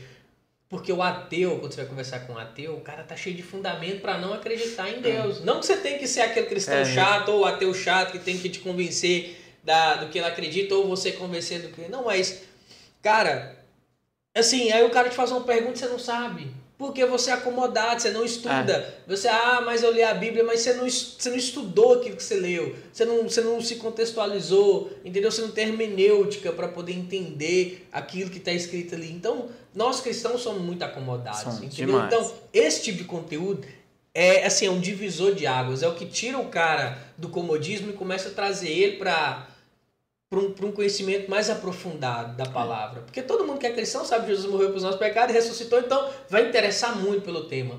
Então é extremamente relevante. Obrigado por trazer Ah, obrigado. esse, esse tema aqui com a gente. E é isso, Marciano. Ó, a gente tem duas coisinhas aqui no final antes de encerrar. A gente tem a dinâmica que a Camila inventou aí, que, É, Camila, fica a gente- inventando não, que a gente dança e tudo mais, faz uma dancinha. Ei, aqui não, ainda não, aí você complicou comigo, é. A professora de dança, com ela, não é comigo não. E, e a segunda, na verdade é a primeira antes dessa, que essa é a segunda e última. é, eu queria que você deixasse uma mensagem pra galera do seu coração, Bom, que o que vier e tal. Prim- primeiro agradecer, viu, Kelly? Obrigado, Camila, obrigado vocês aqui. Ah, que Parabéns pelo trabalho, cara, tá muito legal. Deus abençoe, viu? Amém. Grandemente. Sempre. É, então, é é um prazer mesmo a gente estar aqui, principalmente conversar sobre Jesus, é muito bom, né, cara? Eu eu fico muito feliz, sabe? Eu, eu falo que eu sou um cara empolgado para conversar sobre Jesus. Eu não me empolgo muito para conversar sobre mim, não, mas quando eu vou falar sobre Jesus, eu fico completamente empolgado. Nossa, na expectativa desde quando a gente agendou esse podcast. É. Nossa, nem fala. Mas a, a mensagem que eu vou deixar é uma frase que eu gosto muito. Quem me acompanha sabe que eu gosto muito dessa frase, que é uma frase do pastor Max Lucado. Ele escreve num, num dos livros dele, é, e eu gosto muito dessa frase, que diz assim: Deus te ama como você é, mas ele se recusa a te deixar desse jeito. Ele quer que você seja simplesmente como Jesus. Eu gosto de pensar nisso. Eu gosto porque isso mostra quem é Deus, aquele que nos ama, e o que ele quer nos transformar. E qual o alvo final? Nos tornar parecido com Jesus. Por essa razão, por essa razão nós somos chamados de cristãos, aqueles que se parecem com Cristo, os pequenos cristos. Esse termo cristão, quando foi usado pela primeira vez em Antioquia, foi meio uma é, uma crítica, né, uma zoeira com os cristãos da época. E mas hoje nós falamos isso com muito prazer. Nós somos cristãos e precisamos nos parecer com Jesus. Eu sei que isso parece ser tão utópico, né? Pra gente, a gente olha para os nossos defeitos e fala, cara, é impossível. Mas não, não é impossível. Eu conheço muita gente parecida com Jesus. Ah, mas você já conheceu Jesus? Não, não conheci Jesus, mas eu conheço exatamente os passos dele através das Escrituras Sagradas. Então, é possível. É possível ser uma geração nova parecida com Cristo. É possível. Eu, eu vivo isso, tento viver isso na minha vida e conheço muita gente que vive isso com mais intensidade do que eu. Então, que Deus abençoe vocês grandemente e vamos embora, cara, seguir Jesus. O resto é resto. Preocupa com não. O resto Vamos que vamos. E ó, Tudo galera, passa. a cadeira tá, o espaço tá aberto aqui, viu? Você viu Ah. o pastor Marciano, que tem assunto para outros podcasts aí, a gente vai. Você se prepara, velho. Você vai, ó, vou te falar. O, o Rodrigo Silva, ele tá direto lá no Flow, Pois no é, né, cara? Não, Rodrigo, conversando né? de vários Ah, mas se eu tivesse conhecimento do Rodrigo, Você eu tava também. Rodrigo Silva aqui. Você vai ser meu Rodrigo Silva aqui do, do Se eu tivesse conhecimento do Rodrigo Silva, eu tava nesse lugar tudo também. Não, mas você vai estar vai tá aqui, ó. Vou marcar Mas é um prazer, direto. cara, é um prazer. É, É um- alguns assuntos diversos, tal, pra gente trazer essa mensagem pra galera. É, Inclusive, ele até questiona, ele foi questionado, né, só pra... Eu venho me dando um assunto no outro. Esses dias ele, ele falou algo... Achei, cara, que sacada sensacional. É... Assim, porque surgiu essa discussão, ah, você tem que ficar sempre evangelizando, porque o cara é cientista, né? Ele é arqueólogo, então tá no É. meio de, cientistas, pessoas que são agnósticos, ateus e É tudo verdade. mais.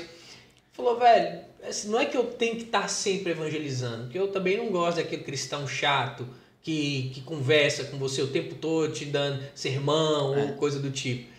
Mas é, eu, tenho uma, eu tenho uma comparação, né, uma, uma, uma metáfora bem, bem bacana para falar em relação a isso.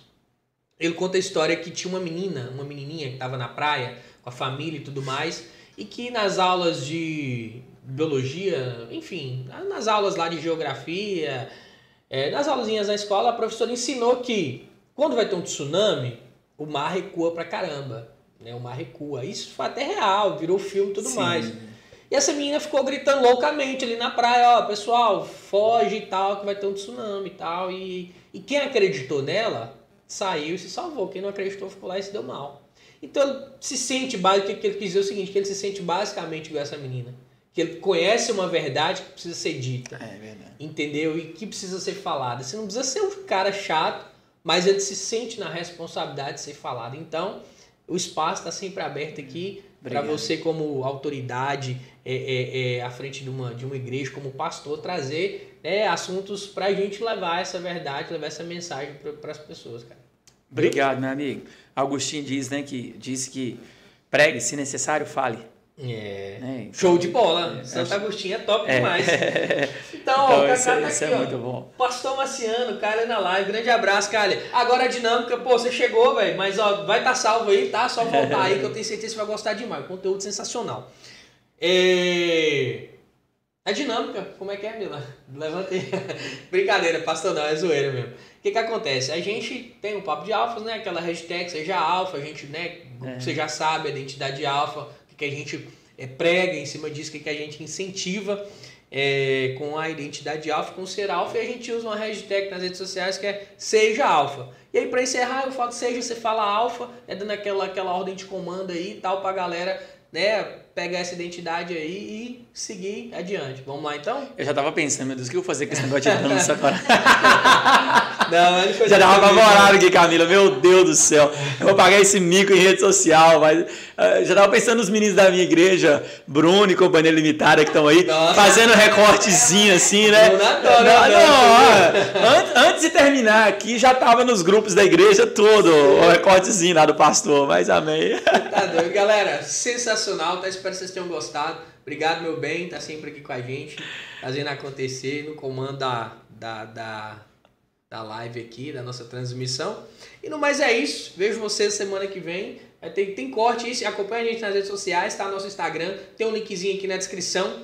Mas para você que não sabe, é o Papo de Alfas Podcast. Segue lá, tem cortes muito legais. Aqui também no YouTube tem a aba Shorts. A gente faz alguns recortes bem legais aí. É um conteúdo rápido, dinâmico para você acompanhar algumas mensagens dos nossos convidados, tá bom? Fica o convite, no mais é isso, seja alfa. Valeu!